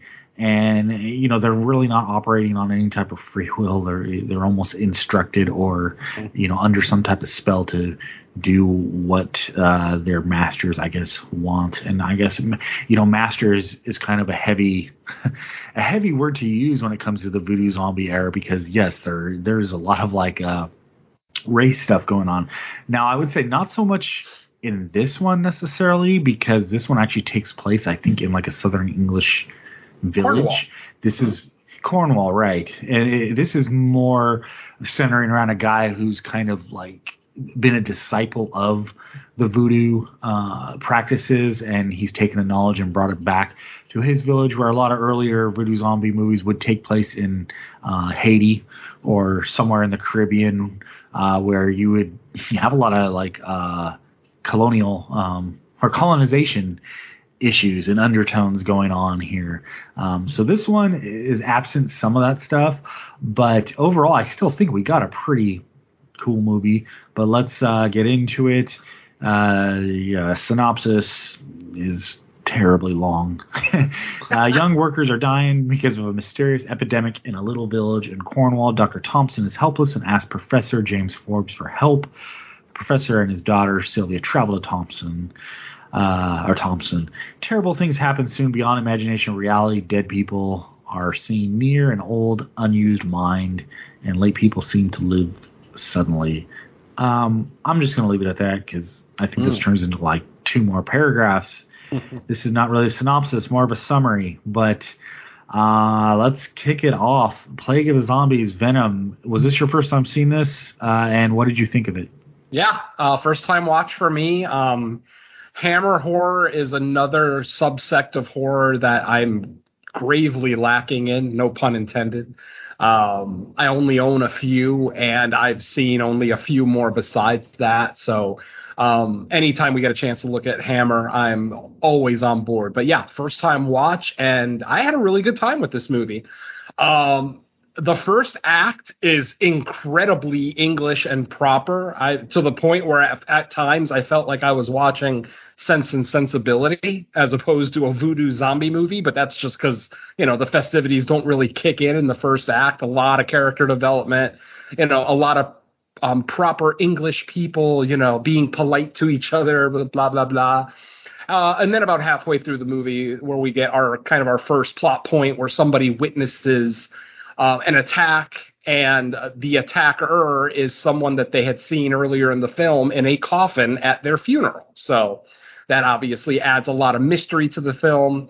I, I would imagine more so in 1966 than today, because obviously, you know, we know we're watching something called Plague of the Zombies, so you know we're, we're already aware of kind of what's happening with these bodies. But um, what what keeps you engaged in that first act is just the performances. I thought, like, even though there was no horror, you know, or supernatural anything going on in that first act, um, you know, just the characters of Sir James and his daughter Sylvia, you know, the local doctor Peter and his beautiful wife Alice, who I kind of fell in love with, beautiful brunette, blue eyes. Um, we even at one point in the film we get to see Alice's uh, Lawrence Talbot style transformation, the slow fade from you know normal uh, Alice to her zombie form, much like uh, the Wolfman, as I mentioned. Um, but that still works okay, you know. Yeah, for 1966, um, it's effective. Excuse me. Um, I, like I said though, the the performances really keep you engaged. Uh, the story is fairly interesting. Like I said, in 2021, it's not anything that we haven't seen before, other than the fact that it takes place in England as opposed to you know Haiti or some you know foreign country like that where they actually practice voodoo. Like Mike said, a local you know visits Haiti, brings back the practices that he learns, and to uh, you know bring back these dead bodies, these people that are dying in this town. Um, but yeah, I, I I even thought the zombies looked really cool for voodoo zombies. Um, they were pretty effective looking. Like they were legit scary. That that first one that we saw was a little bit of a shock for me because you know again I didn't watch a trailer or anything, didn't look up any information on it before watching it. So I thought it was going to be, you know, kind of like our second feature, Serpent and the Rainbow, where they were just going to be normal looking people just with a blank stare in their face. But these are actually, you know, green skinned, white eyed, you know, legitimately terrifying zombies. So good job there from Hammer. Um, and then it all, you know, kind of culminates into a, a, fairly satisfying ending. Um, you know, for the most part, obviously, you know, our big bads get their comeuppance and our and our goody goods, you know, um, have their at least form of a happy ending. So, uh, but yeah, Mike, overall, I, I, had a pretty good time with this. First time watch will definitely not be a last time watch. I, I could see myself revisiting this every few years or so. Uh, like I said, just overall solid. Maybe not necessarily anything that modern horror fans are like really going to sing its praises, but I, I think if you're a student of the genre, I think you're going to appreciate, you know, what Hammer was able to do with uh, this particular subgenre of horror back in '66. So yeah, overall, I had a really good time with it. All right, cool. Uh, Derek, is this your first time watching? What do you think of it? No, no, no, no, no, no, no. I've seen this movie a few times now. I own the Scream Factory Blu-ray of this film. Uh, I like this film a lot. I actually like a lot of voodoo zombie movies. That's uh, you know when I was growing up, that was kind of my jam. Uh, I grew up with like I Walk with a Zombie, the Val Lewton film, uh, White Zombie, of course, the Bela Lugosi. I always dug the aesthetical. You know, there was something different. I like regular, you know, the, the Romero zombie films too, like even the Italian zombie movies.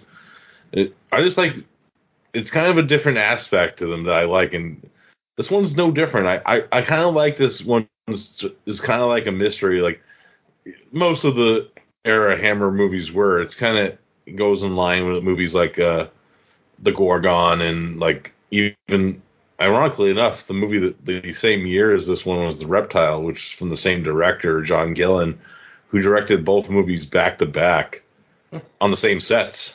Wow. So, yeah, you know, they actually used the same sets, those two movies, and they shot them back to back. So, uh, yeah, you know, they kind of have like a certain like mystery element to what's going on, and you know, the reveal and shit like that. And and I like that this fucking piece of shit's Lord, a Squire, whatever the fuck his title is, is pretty much just doing this so you get ten to get money. Free labor. You know, Free like, labor. yeah, There's some murder subtext whole- there too. Yeah, yeah, you know, Yeah. yeah, it's kind of Mhm. yeah. There is some kind of like, you know, the upper class treating the lower class like shit. You know, there is some sub subtext there. You know, in that sense, where Oh, there's in just yeah in the voodoo zombie kind of subgenre overall. There's tons of that kind of stuff going on, and it's weird because I'm not well schooled enough in all of them to know if that was oftentimes purposely put in there as commentary or if it's just a product of its time. Like I don't know because I haven't. I'm not confident in saying either way just because I I'm not well versed in it enough. But there's definitely tons of that all the time. yeah. But the MVP of this movie is definitely Andre Morell as uh, Professor James Forbes. Yes. uh, uh, iconic Hammer actor. Uh, I actually liked every Hammer movie that I've seen him in. Uh, the Mummy Shroud, that's a great Mummy Hammer movie. Uh, he was in the Hammer version of the Hounds of the Baskervilles, uh, playing Doctor Watson to Peter Cushing's Sherlock Holmes, uh, fighting against, of course, Mister Christopher Lee as the head Lord Baskerville himself. Uh, that movie's fucking awesome if you haven't seen it. Uh, Nice. and uh, he's in a movie that me and Venom might talk about one day, The Giant Behemoth. Yeah. Oh yeah, you know on our other uh, side show there, but uh, yeah, it's he's he's fucking great in this, and uh, a little because I did watch this with the commentary before. Uh, he he didn't get along with the actress who played his daughter at all during the movie, from what I heard from the commentary. So uh, that's great acting right there, you know. uh, you know, and uh, I do feel bad for the girl who played Sylvia because she was actually dubbed in the movie. It's not her voice that you actually hear. So, uh. It's crazy. and actually, uh, my uh, actually one of my favorite black and white movies from the same time period is uh, Witchcraft when she plays uh, Lon Chaney's granddaughter in that movie, and that movie's fucking awesome. We might do that one day, so I won't spoil. it. To maybe do like a witch episode or something. I gotta think of another movie to pair it with. But uh, yeah, this has a great cast. Like you know, you have some Hammer regulars like Michael Ripper's in this as one of the police, Sergeant Jack Swift. Uh, you know, uh, you know, some kind of racist casting because uh, Louis Mahoney, as I'm reading the cast list in here, colored servant. That's a great cast list for this time period. Holy shit. Uh, I just like how all these rich assholes like decided to go fox hunting too. They're fucking pieces of shit. And I like, hey, they went over there and they come back to fuck with them and disrupt a fucking funeral. you know, they went that way on, and you know, it leads to like them like torturing this poor girl, and then fucking you know introduced to our kind of main villain of the movie, Clive Hamilton, played by John Carson. Fucking great asshole character right there. Massive good heel, good heel in this movie. Uh, yeah, I like it. The performances are great. You know, Jacqueline Pearce who plays Alice. Uh, spoiler alert: uh, she's not really in the film too long, and when she does turn full zombie, she doesn't last too long. She's she gets ahead of life. Interesting. Yeah, you know, uh, you know. But uh, overall, I dig this movie for what it is. Is it the, you know, the best zombie movie ever? Probably not, but it's an interesting one to. I think people should check out, especially with the difference between because I always seen like the VHS of this back in the day. And I never picked it up because you know it was released by Anchor Bay back in the day, and like one of those clamshells in the Hammer collection. You know, Uh-huh. like of the zombies. You know, I never picked it up. Few different release, still never picked it up. You know, and then of course all those went out of print, and it was hard to find for the longest time. And and Scream Factory started putting out all these Hammer movies, and I was like, buy, buy, buy, because you never know, buy. Uh-huh. Because I love me some Hammer. Hammer's good shit, and this is no exception. This is a good pick. Good pick. Yeah, I also feel like uh, to Venom's or hitting back on something he said about the makeup. I, I think it might just be because you know voodoo zombies have been happening for a while. It looks like maybe they were trying to you know take it in a different direction, maybe because traditionally a lot of the voodoo zombies would be like relatively makeup free they would do something to the eyes just to show that they were like Oh, oh dead yeah. and like Yeah. coming back to life but this one really looks like it that you could tell eh, they were starting to expand uh, what their idea of a zombie was. It just wasn't quite to like Romero's vision yet, but you could easily see how like the makeup in this and make doing something more with corpse like corpses coming back to life uh, could have influenced uh, you know what came after it with uh, Romero's stuff, and uh, that's I think that's a big difference between like these kind of like later stage Hammer voodoo zombie movies and like a lot of the early ones like an I Eat Your Skin or something where it's just straight up they look like they have eggshells over their eyes and that's really all that would show Oh, that they're dead. Yeah, yeah, yeah. Like, like fucking, I walk with the zombie. I, I love the movie, Uh-huh. but, but it legitimately looks like they put like two like fish bowls on their fucking eyes, and the eyes look totally fake when you watch it today. Uh, Yeah, it's fucking, it's it's fucking ridiculous, but I'm used to it because I watched Jess Franco's Devil Hunter, and that fucking cannibal, that naked black dude that just eating people is fucking uh, has these fucking big fishbowl eyes, and they're fucking so fake looking. They look like they just took golf balls. You know, Mhm. yeah, it totally ridiculous. Golf balls. Um, yeah, man. But Plague of Zombies always been a fan. I haven't seen it a ton, but I, I purposely picked this one because I was like, I wanted to go back for if I was going to do Voodoo Zombies, I wanted to at least do one of them pre Romero, and uh, this could be it. You know, I, eventually maybe one day we'll do like an episode where we'll, we'll look at like the the earlier black and white ones where you know uh, Fish bowls. they have all those kind of characteristics of yeah of those early ones.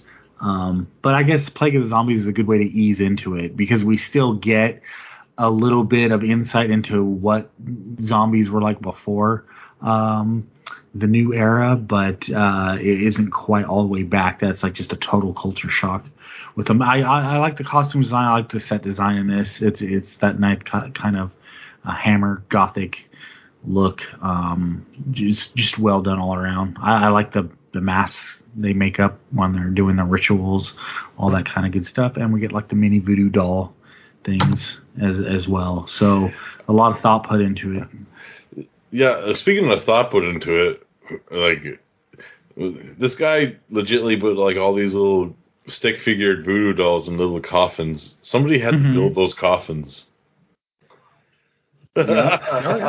definitely not definitely not CGI coffins back then. no, no, I mean like in the story, some he actually like, you know, like they didn't look at this asshole's order in history. I need four hundred little coffins or dolls. you know, That's awesome. you know. um. All right. Well, that's Plague of the Zombies. So Oh, I and- guess and- we'll. Nice Oh, go cameo by Michael Myers too. Yeah. Did Oh, yeah, notice that- the Michael when- Myers zombie? When he gets lit on fire, if that's the one you're talking about, it was Yeah. like he had the H2O mask on. Yeah, exactly. Shoot, I forgot. I forgot to write that down too because that I totally. I was like, whoa, we got a Michael Myers zombie here. I tried to forget about that because I just talked about that movie and destroyed it. Nice. I'll be destroying uh, H2 in a couple uh, next weekend. Did you watch it yet? Not yet, but I, I've seen it twice already and I hate it. So we'll see. Oh. we'll see if it gets any better. On a side note, you know, like when they really like, it was actually my when I did that movie last year on Cut to the Chase. It was actually my first time watching the director's cut. I'm like, they they could have took like some shit from the R-rated version and some shit from the director's cut. It, it would have been probably the better version if they mixed it together. But overall, like both versions are like, oh, what the fuck is going on? you know. Yeah, Jesus.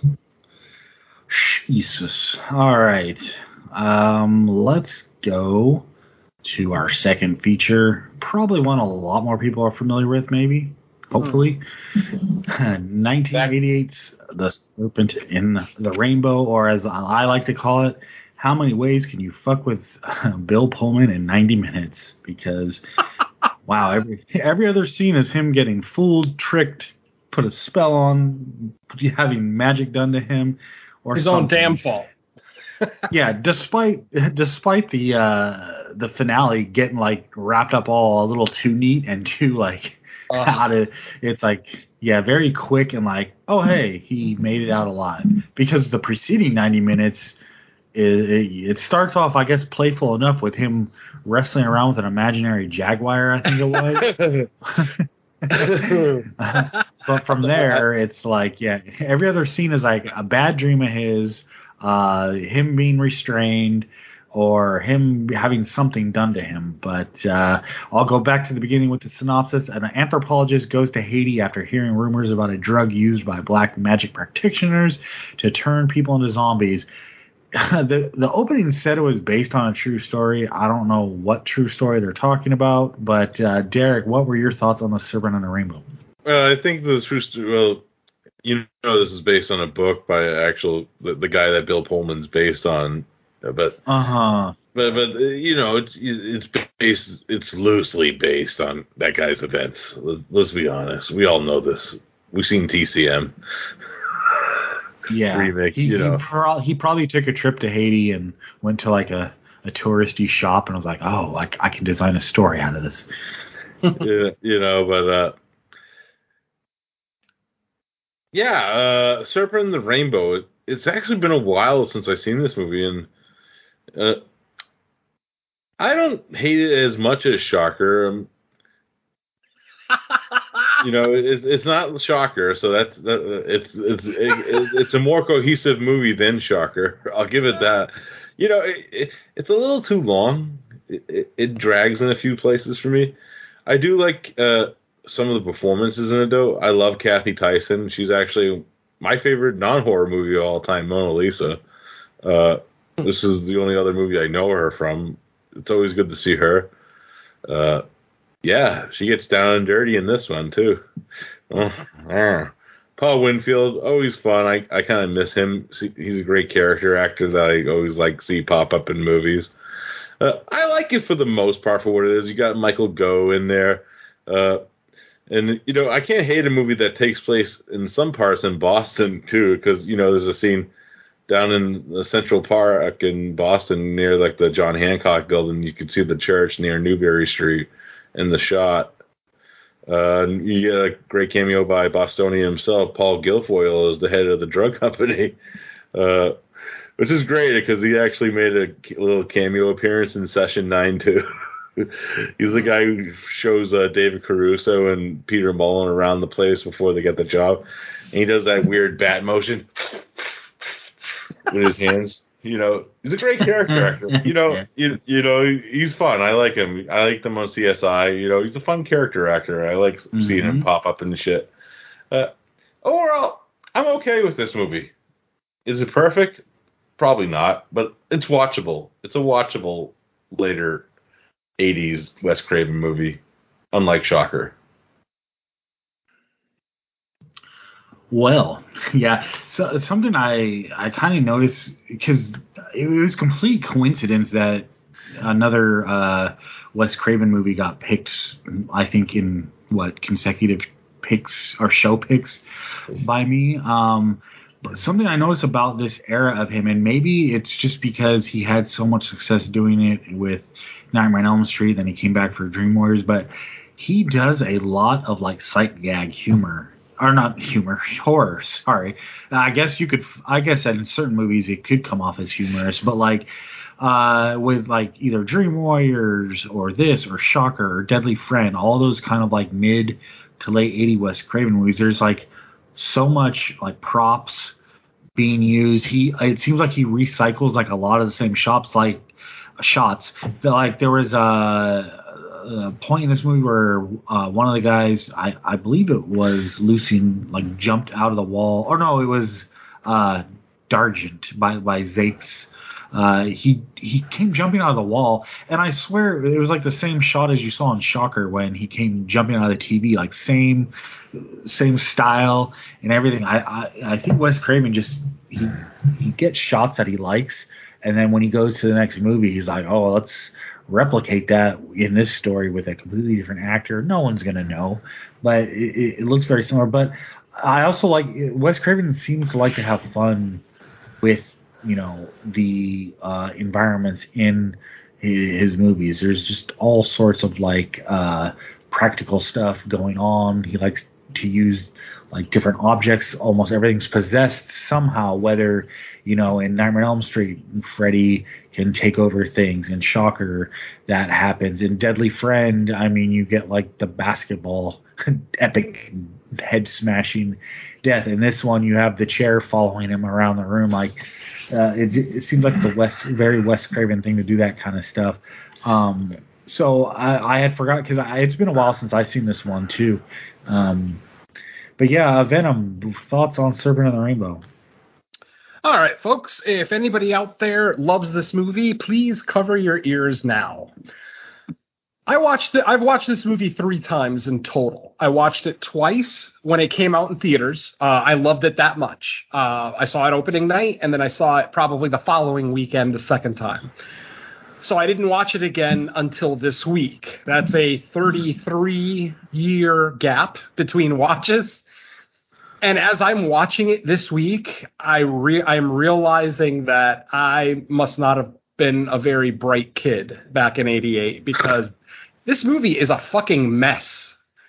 Uh, I, where do I even start? Um, the movie, for the most part, is fairly grounded in reality for the first uh, two and a half acts. And then the the climax of the movie goes completely Nightmare on Elm Street. It's like Wes Craven forgot what movie he was making at the end of this because that ending does not fit this movie whatsoever. We get a, an incredibly cool villain in Dargent um, great voice, great mannerisms, the way he carries himself, just everything. Awesome villain. And for him to get that ending is so undeserved. Um, it should have been just a way more impactful and like I said, just grounded in reality ending. They they pull out the supernatural stops for for this climax. Um, I hated Bill Pullman in this. I just, at every turn, it seemed like he made the wrong goddamn decision. Now, I understand that he's a company man, so ultimately he's on orders to do a lot of this stuff. But there are multiple times in the film where he will make the stupidest decision possible which you know advances the story, sure, but it makes Bill Pullman look like a moron. Uh, there is a sex scene in the middle of this movie that makes no fucking point. I have no idea why it's in here. There's no subtext to it. There's, or at least if there is, I'm completely missing it. It completely halts whatever progress the movie's making just for this drawn out sex scene, which again doesn't seem warranted. These people met like the day before, and I'm not saying that people don't end up in bed together hours after they meet. I understand that's a thing, but Jesus. these people just have no reason. They're they're so completely different. They should have zero chemistry. And ultimately, the actors, Bill Pullman and uh, Cathy Tyson, have no chemistry. And at, at, no point do I believe that they actually give a shit about each other um, with any kind of you know meaningful uh, impact. Um, what else? Paul Winfield is wasted. I mean, he's good when we see him, but he's in this movie so infrequently that I mean, he's probably the second best performance in the film, and we get barely any of them. Um, I will say that the set pieces that we remember are still effective. Obviously, the nail, the chair, great scene. But what I noticed on this watch is that they rush through it. For some reason, I remember that famous scene um, being dragged out more, like, you know, working the tension. And as I'm watching it this time, that scene was like a minute long, maybe less. Like literally, you know, Dargent says his famous line, I want to hear you scream, and then bam, nail goes through. It's like there was no build up, there was no tension. Uh, I, I, feel like uh, Wes wasted an opportunity to really, you know, get people on the edge of their seats there. Um, oh, what else do I have here? Um, I like I said, the motivation of a lot of people in this movie bothered me. Oh God, the, the voiceover narration in this movie, some of the worst fucking narration I've ever heard in a Hollywood film. It literally has no, um, uh, what's the word I'm looking for? There's no auditory difference between the narration and Bill Pullman speaking in real time. You know what I mean? There's there's like nothing, uh, no ambient mix, no nothing. It, it just feels drab as hell. It, it is literally the worst voiceover narration I've ever heard in my life. At the very least, I can't think of a worse one off the top of my head. I mean, literally, my wife and I both loved this movie when we were younger. Uh, we both talked about going to see it in the theater and walking out of the theater really loving it. But we watched it together this week, and literally every five minutes, we're looking back at each other like, what the hell happened to this movie? And ultimately, yeah, I know we all get older, we mature. I wasn't reviewing movies back in '88. Obviously, I wasn't podcasting, so I, I I'm very cognizant of the fact that I'm looking at these movies in a more critical eye now, with a more critical eye, and you know, trying to find the good parts, the bad parts, the stuff that I want to talk about on a podcast. But I, I just gotta say, and can that considering how much I love this movie, this last watch was absolutely heartbreaking. Like I, if I would have reviewed this movie without watching it this past week, I would have given it an incredible positive review because everything that I remembered about it was great. But watching it this week, this movie, I, I guess the easiest way to put it is this movie has not aged well. Uh, these performances haven't aged well. The story hasn't aged well. Um, uh, the effects, eh, kind of, but not really. I mean, you know, it's subpar Wes Craven, in my opinion, as far as the effects go. And then, like I said, the finale. The finale is so directly taken from a Nightmare on Elm Street movie, you know, pick whatever chapter that it was frustrating. And my wife even made the comment, I think Wes Craven forgot what movie he was making because it just takes such a left turn out of nowhere. Uh, the whole thing with him, uh, with the with the nail when he gets his revenge on Dargent, the nail's moving by itself. It's like so suddenly Bill Pullman is telekinetic, or is this an effect of the drugs? like if this is if it, yeah, exactly. if this is an effect of the drugs and none of this actually happened the way, like if this is an unreliable narrator situation, okay, I can deal with that. But Wes doesn't give us any clues that this is an unreliable narrator. So we're taking this movie at face value. And if you take this movie at face value, it's one of the dumbest things I've ever seen. So uh, I, I, just to cut it short, I'm just going to say that there are still a lot of scenes in here that work um, that are still effective. I still do enjoy the buildup. I like the first act. I like most of the second act. But it, it's just once we get to that third act and everything starts getting supernatural for no reason, it, it just completely loses me. Um, it, it's it's another situation. It, it's a malignant type situation in that if all of malignant was like the third act, I would have liked it a lot more. But if you take a drastic left turn uh, with 20 minutes left in the movie and what was a very grounded in reality and somewhat believable story suddenly fucking becomes something incredibly supernatural. It's just that kind of tonal shift doesn't work for me. I know it works for a lot of people, and that's fine. I respect that. But for me, it just doesn't.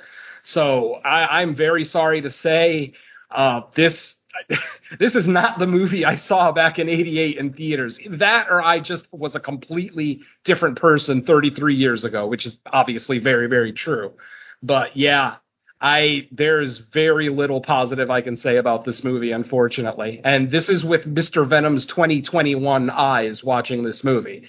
Mr. Venom in 1988 loved this movie for whatever it's worth. But now I just I I I kind of bow my head in shame that Wes Craven has his name on this thing. I'm gonna disagree with Derek. I think this is worse than Shocker. I'd rather watch Shocker 10 times before watching Serpent and the Rainbow again. And that's unfortunate because this cast is better. On paper, this is a better cast.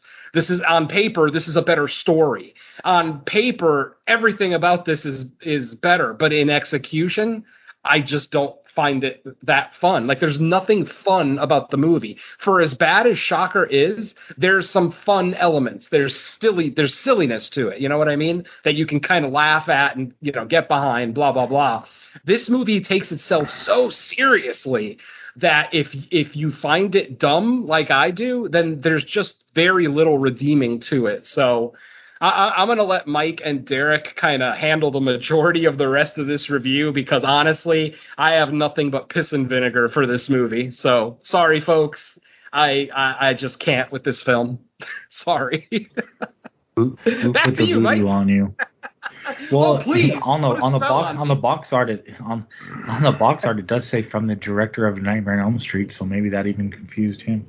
That's what I mean. I mean, did, did anybody else like after he burns Dargent and Dargent like comes back in like some kind of weird supernatural misty form? It's just what the fuck just happened? It, it literally, I just couldn't get it. It's like I'm watching a whole nother movie. And Well, like yeah, I that's said, what I was saying.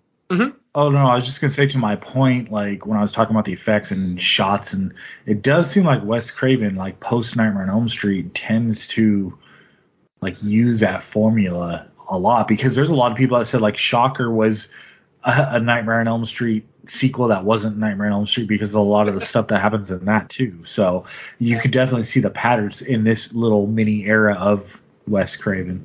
Yeah. It's just too bad. I mean, this movie's an hour and 40 minutes, and it feels about 20 minutes too long to me. But what they could have done, or what Wes could have done to offset that, was to work, you know, build the tension in some of these scenes. You know, that scene, you know, the famous scrotum scene, that should have been longer. He should have dragged that out. There was no reason for that scene to only be a minute long. Um, should have whipped it out and then dragged it out. Well, he should have at least like tor- like like mentally tortured him first. Like, you know, like bring his hand up with the hammer and bring it down, but then oh oh no, I'm not going to do it yet.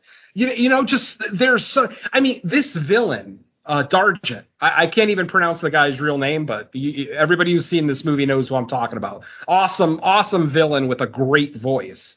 And he doesn't even seem to enjoy the torture scene.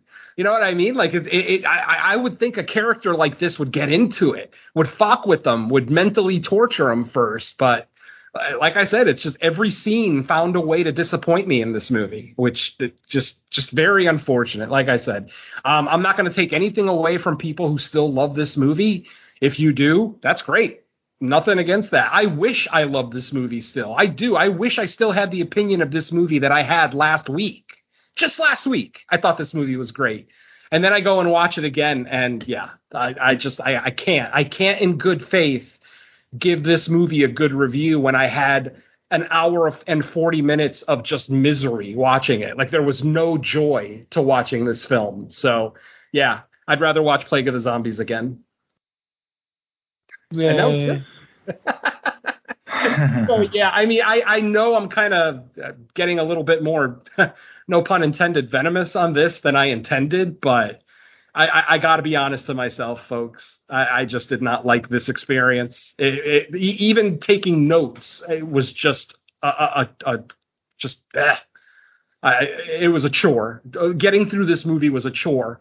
Watching a movie should never ever be a chore. It should be entertainment. I was not entertained in the slightest, and I'm going to leave it at that. Yeah. At In, least it in didn't. the slightest. Uh, uh, well, well, well, at least it didn't put me asleep like Shocker did. Yeah, that's valid. Yeah. But yeah, you guys say elect- positive stuff so that we don't leave it with uh, you know my piss and vinegar. I mean, my two highs on the movie are the cast and just kind of like the gags themselves. There's, I, I thought there were some good gags, I, um, but I really- it definitely does drag, and I think it's a little long. yeah, even I said it was a little long too, so I'm, I'm with you. It does drag in a few places. Uh, I really like the score too. I know it wasn't the original score. I I like Brad Fiedel. You know, it was an interesting choice because you know it was originally supposed to be like Charles Bernstein, of course. That would make it even even more Wes Cravener. You know, you know. So I was glad that they changed it up with composers on this one. Yeah. So that, oh, that's good. I'll go with that. Yeah, the score was pretty good. I, I'll, I'll go with that. But I, I can't even I can't even compliment the cinematography. Like you you film a movie in a beautiful country like Haiti, but the whole movie just looks drab and dull and just. I, I understand it's a horror film, so it- it's going to be a drab mood. But I mean, you took a beautiful country like Haiti and just made it look like Southern Florida. Spoiler, Venom. Um, this movie wasn't actually shot in Haiti, Oh, oh, that makes sense then. Where was it shot? Dominican Dominican Republic. Oh well, that's even worse then, because the Dominican Republic's an even more beautiful country than Haiti. Because uh, they're because during the when they filmed this, uh, Haiti was going through their a political and civil turmoil. Oh right, the Civil War. Yep, yep, yep. Yeah. But I mean, now that you tell me it's Dominican, I, I'm my my criticism is still valid. it should have looked better. You know, Uh, give I me was- some nice establishing shots of the jungle. You know, nice establishing shots of the airport. I mean, just something. You make Oh, here- this movie so just dark and dirty. Dirty. Dirty is a word that I don't use often to describe a movie's look. This movie looks dirty.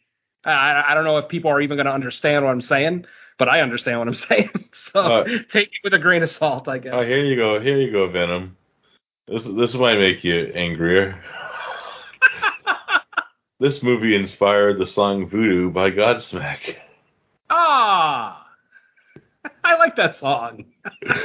well, you know where they got it from now. Uh, now I have to hate the song. Damn it. I, No, no. I would have been very curious because Wade Davis, the guy who actually wrote sold book rights, actually wanted Peter Weir to direct this movie with Mel Gibson starring. Ooh. I Well, I kind of I, I kind of want to see that version of that movie. This movie now. Yeah, I wouldn't mind seeing that. I mean, we didn't hate Mel Gibson in '88 yet, so it And might Peter, have been And Peter Weir is a fucking really amazing director. You know. You know. Yep. you know, so uh, that, that would have been interesting if that actually happened.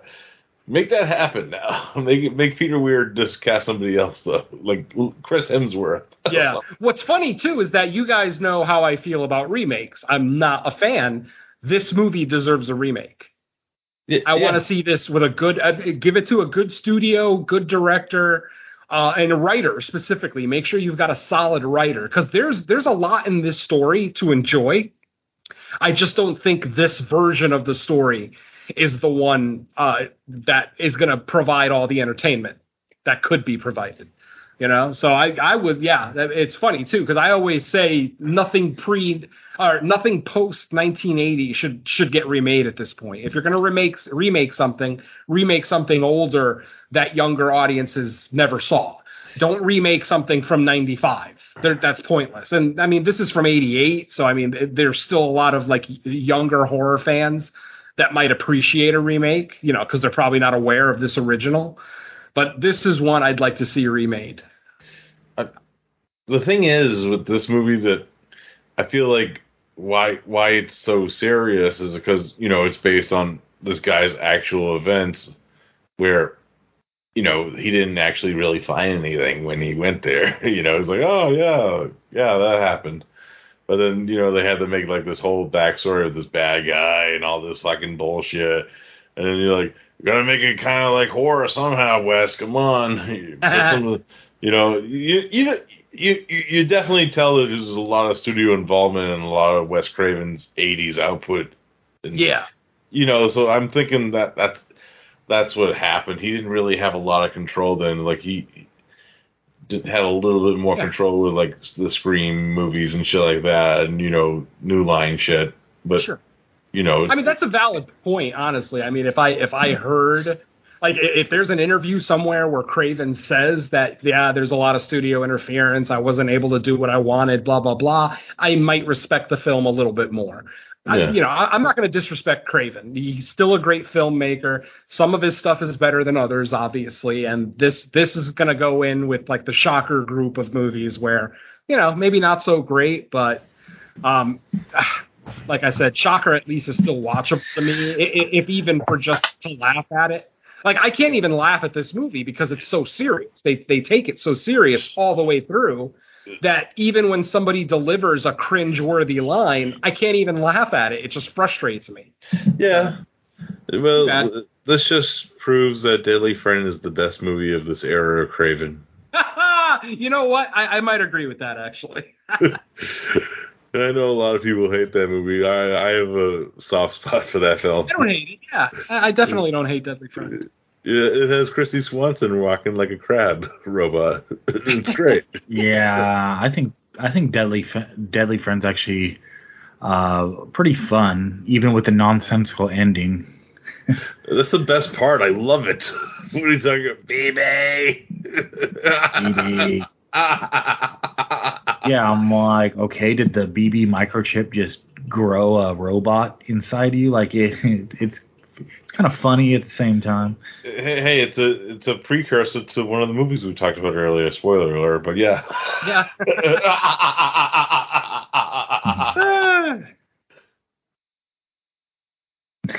like even the strength of the of the main villain of Dargent, like it, did that not confuse you guys? Like he he was like a normal human throughout most of the movie, and then there would be parts in the movie where he could pick up Bill Pullman and throw him across a room.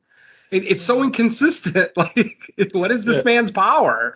yeah, it's like the guy in The Believers too, like that Martin Sheen movie, the bad guy in that. yeah, yeah, I'll go with that. You know, like how powerful is this fucking dude? But then he gets thrown to acid and becomes a raisinette.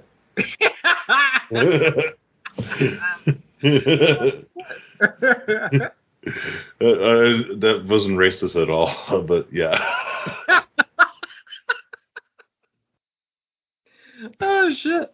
Nope, nope, nope, Of not course not. We love everybody. On We let's move on, Michael. Yeah. All right. Well, I guess Wes Craven's 0 for 2 so far Yeah. on this on this show. Um, of course, you know we're saving the the heavy hitters of his, I guess, for a later time. These are more the the mid to late 80s Wes Craven outputs. So so coming soon, Deadly Friend and Nightmare on Elm Street. Oh God. Oh man. Oh, our deadly friend and people under the stairs. I guess that'll round out like that era. oh good. god. Okay. Yeah. Can't wait to see hear Venom's thoughts on that one. Uh, that's another one that I haven't seen in 20 years, but the Oh, last time no. I saw it, I loved it. So. Oh no. Get her, Baw. uh, all right. Well, yeah, I guess that'll do it for Serpent and the Rainbow. We should have got And- Jeffrey X Martin on this one.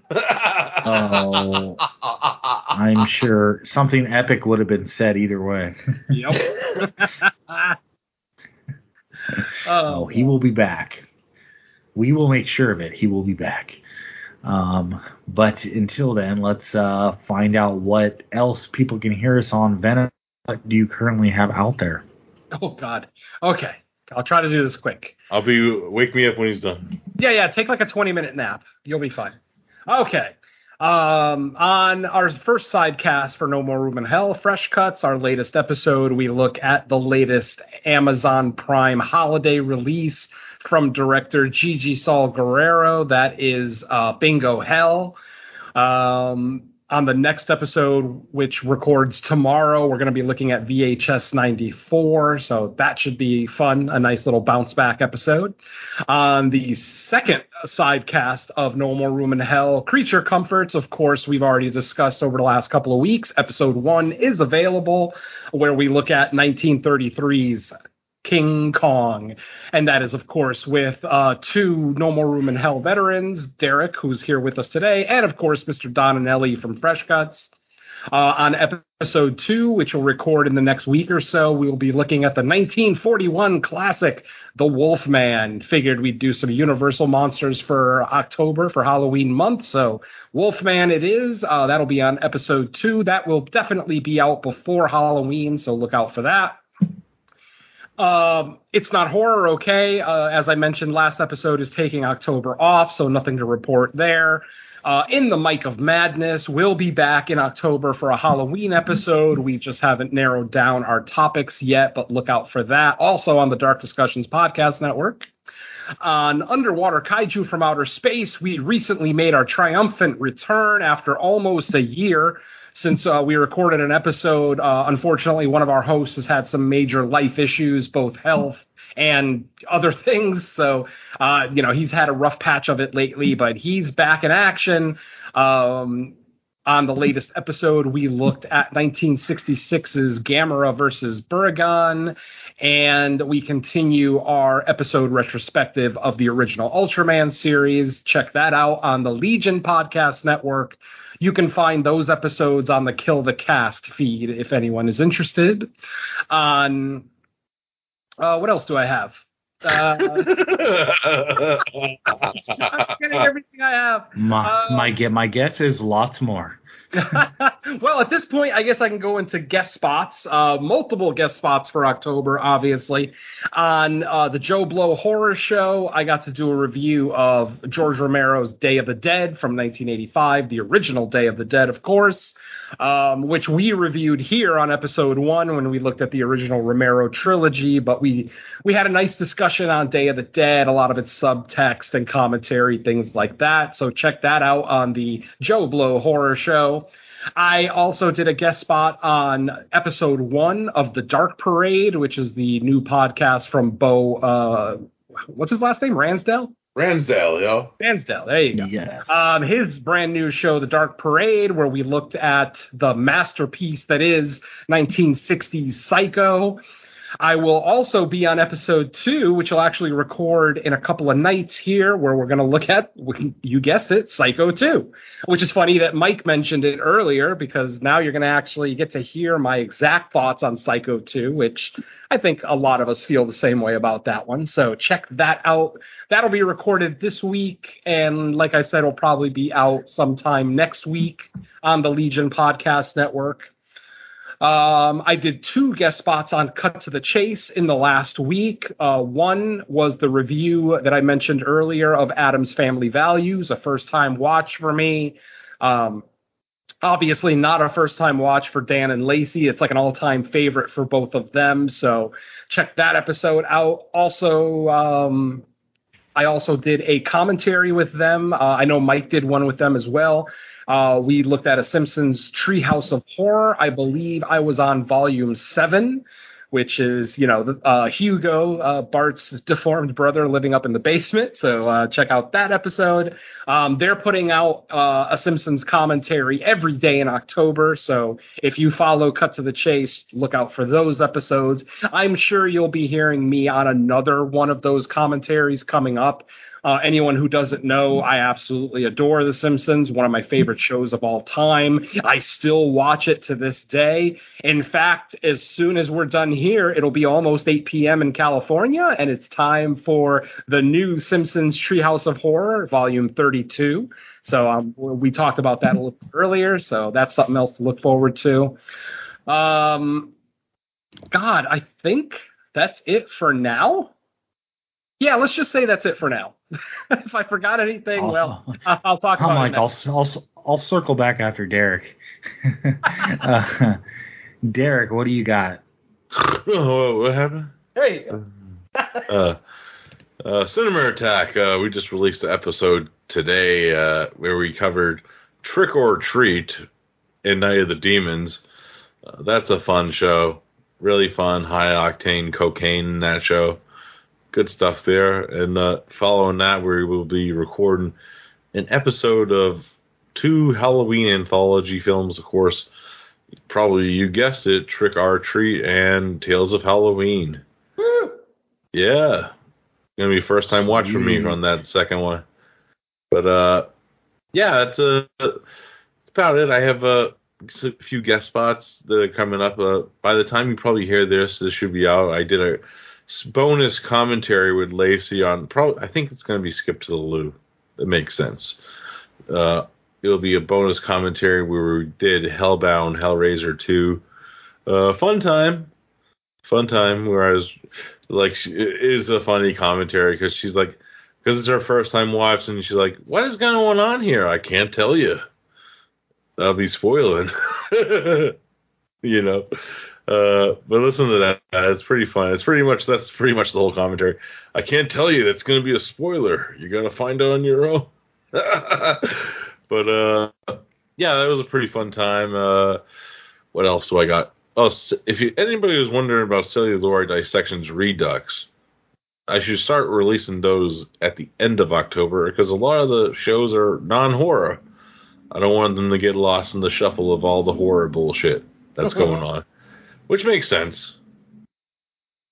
You know, but uh, also I'm also waiting for uh, an outro clip from a certain man who's here with us, M- Michael.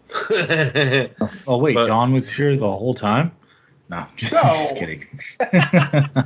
you know, uh, but I think he's talking about me. I did. Ah, Yeah, Sleepwalker, the Mike Merriman biopic coming to Hulu, by the way. But uh, yeah, uh, yeah, I have a other guest spot where I did with a big giant Russian roulette show that I don't know when that's coming out, but it's gonna be every Halloween movie. I did H two O. oh yeah, I forgot that. Uh, we don't know when it's out yet, but yeah, the, the, that should be out by the time, maybe a little bit later during the mo- month. Uh, that should be fun. That should be fun, especially when you hear me talk about Halloween water. Spooky Oh, wow. water. Oh yeah, folks, I did forget to mention I also am on that Halloween retrospective with podcast Under the Stairs. I have uh, the pleasure of getting to review Rob Zombie's Halloween 2. Oh, that's going to be fun. I, you know what's funny is like usually when Duncan posts like the the call outs for people to sign up, I usually Mhm. miss them just because of the time zone issue. Yeah. And I try and I try to look after the fact to see if like someone dropped or someone. This one I actually saw and I didn't have the heart to do it because I was like with the Halloween franchise, it's so Mm. the ratio of good ones to bad ones. I was like, if I sign up for this, like, cause like the stupid, the stupid time I signed up for the Puppet Master one, where I got Puppet Master four. I was like, knowing my knowing my luck, I'm gonna get one of the bad ones, and it's like obviously I would do it if that's what I was assigned. And the fuck, but that, the I fuck was like, I'm yeah, I'll just about sit that- this one out. And the fucked up thing about the Puppet Master one, that's not even one of the worst ones. Oh no, 4? That's the first one after the best one. yeah, key after the best one. Yeah, at, at least Uh, it's not eight uh. or 9. Yeah, yeah, you you, you don't want to hear my thoughts on Puppet Master three. Uh-oh. Uh, yeah, yeah, I'm, I'm I'm more of a Puppet Master two guy myself, but eh, whatever. But uh, I do think two is better than one for sure. anything's better than one. Almost. I, I don't know. At least, you, Alright. at least you didn't get the fucking stock footage one, Mike. Yep. Ah, Scott got touched with Scott got tortured with that bullshit. Ugh. um, yeah, so as far as me, uh, we'll be recording fresh cuts uh, tomorrow. New episode's going to be on VHS 94, so look for that. That actually, actually, you know, if if you're listening to this episode, that will probably have already been released because I tend to release the fresh cuts earlier, just a quicker show to record and edit. Um, and then I recorded, as Venom said, a, a commentary. I did Treehouse of Horror, I believe four. Three. The fourth one is is King Homer the third one or the fourth one? I think you did volume 3. Yeah, I- so it I remember seeing your name four, on the volume post. three. Yeah, Season 4, volume 3. Yep. yeah, and then I I also recorded with uh, Dan and Lacey uh, the movie Once Bitten, the Jim Carrey vampire comedy movie. I don't believe that one's released yet, so they're probably like uh, recording a bunch of them to release Yeah. them daily. And then upcoming, I have a guest spot on Friday Night Nightmares where we are uh, producing lists of, I think it's our top five movies we want to watch on, like that we would want to watch on Halloween itself. Hmm. So, um, probably going to be a lot of movies involving the holiday on there, whether they're actual Halloween like franchise movies or not. Because I did ask just to double check because I was like, are we omitting the Halloween franchise just because it's like they're the obvious picks? But they said no. If some of those are in it, you can pick it. So I'm I'm trying to cr- approach that list a little creative and. Uh, I want to get into it. I want to save it for the show, but anyone who listens see what I'm talking about. But and I'm not um, doing so I anything got on that. cut to the chase, so whatever. Fuck them. Fuck them hot. You got a, yeah, you still got two weeks to get involved. Three weeks actually. It's only the tenth. I wanted to cut to the chase.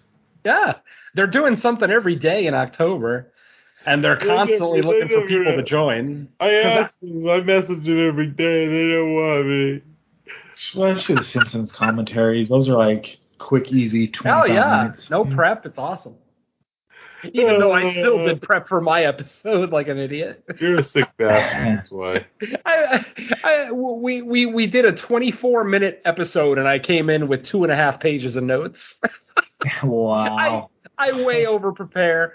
And and at the end of the episode, I even said it, it's hard to do a commentary because um, I, I you know I'll have like I said two and a half pages of notes with all these facts, all the references, you know everything in the episode, all the little um, background stuff that's not in the foreground that you might miss, blah blah blah. And but it's but when you're doing a commentary, especially for something that's that enjoyable, you don't want to talk over some of the best jokes, you know, especially if anybody, I mean, it's not likely, but if anybody's listening to it for the first time, I don't want them, I don't want them to miss the best jokes in the episode, you know? So I tried to pepper as many facts as I could into the episode, but I think uh, I think I may have overprepared, but that's okay. You overprepared. Better. Yeah, over- but you know what? You, the the episode you're on was actually good though because you had a lot of relevant information in the sentence in itself, and especially because like like as Lacey says on almost each one of them, she didn't really grow up watching it. Um, Dan did, but so a lot of the information you share with them is like new to them, especially Lacey. So it's pretty good. Like all the inf- uh, even stuff like I was just happy to hear it said just because there was even some stuff I don't know, and I've pretty much been watching it since I was a kid. Um, but otherwise, yeah, that's all I got coming up. Uh, whose picks are up next? Is it mine. Oh no. Uh, get ready to read subtitles, my friends. Oh shit. Actually, just for one of them, uh, I'll go ahead and announce it because I've already got the movies picked. Um, obviously, it's it's going to be what the week before Halloween that we record the next episode. So of course, uh, I'm bringing witches to the table. And specifically, I wanted to look at a couple of um, maybe underappreciated witch movies. So I'm bringing to the table 1973's Season of the Witch, written and directed by George Romero. So we've got a little zombie connection there. And then uh, we're actually going to be looking at a movie that Derek mentioned earlier. Um, it is directed by the same gentleman who directs The Day of the Beast, Alex de la Iglesia, and that is 2013's Witchin' and Bitchin'. So yeah, Ooh. two under-discussed witch movies uh, for our Halloween episode. And we still got a commentary coming up too, so look out for that as well. Yay, better Yeah. picks than Mike as always. Yeah. Uh, no, I like one of your picks, Mike. I'm just kidding. Oh, I did too. I mean, my first time watched, uh, that was great. The other Because one, 20 so we years- 20 years from now, you'll be like, fuck this movie. yeah. uh, as long as I don't go 20 years without watching it, I think that's the key. You gotta pick up that Scream Factory Blu-ray right now. You- I should actually. I mean, it's worth it. I, I definitely, I, I enjoyed it enough to own it. So yeah, absolutely. I think there's like three commentaries on that bitch too. I could be wrong though. fun. All right, Mike. Let's get on. Yeah. Um between yeah, I was gonna say, even for those listening to this, we still got a pretty packed October um, Mhm. between this and Fresh Cuts. So uh, look forward to all the content we'll be putting out there in the next coming weeks. So thank you everybody for listening to this latest episode of No More Room in Hell. We will catch you in a couple weeks time with a regularly scheduled episode or a regular format episode and as Venom mentioned the commentary will be happening as well. That will probably get released uh, close to Halloween. I think Halloween's on a Sunday this year, so at, at the latest probably the Friday before. Um, because that's probably going to be a dual release week. There's probably going to be a fresh cuts, No More Room in Hell number 39, and the commentary. So it's going to be a packed ass week. So uh, Yeah. looking forward to all that. Yeah. All right. Well, with that said, thanks everyone for listening. We are going to get out of here. We'll catch you next time. It's time to get back out into the Lake of Fire. So let's uh, say goodbye and start to burn. Just goodbye and worship Bill Pullman's hair. Hail Satan. Peace.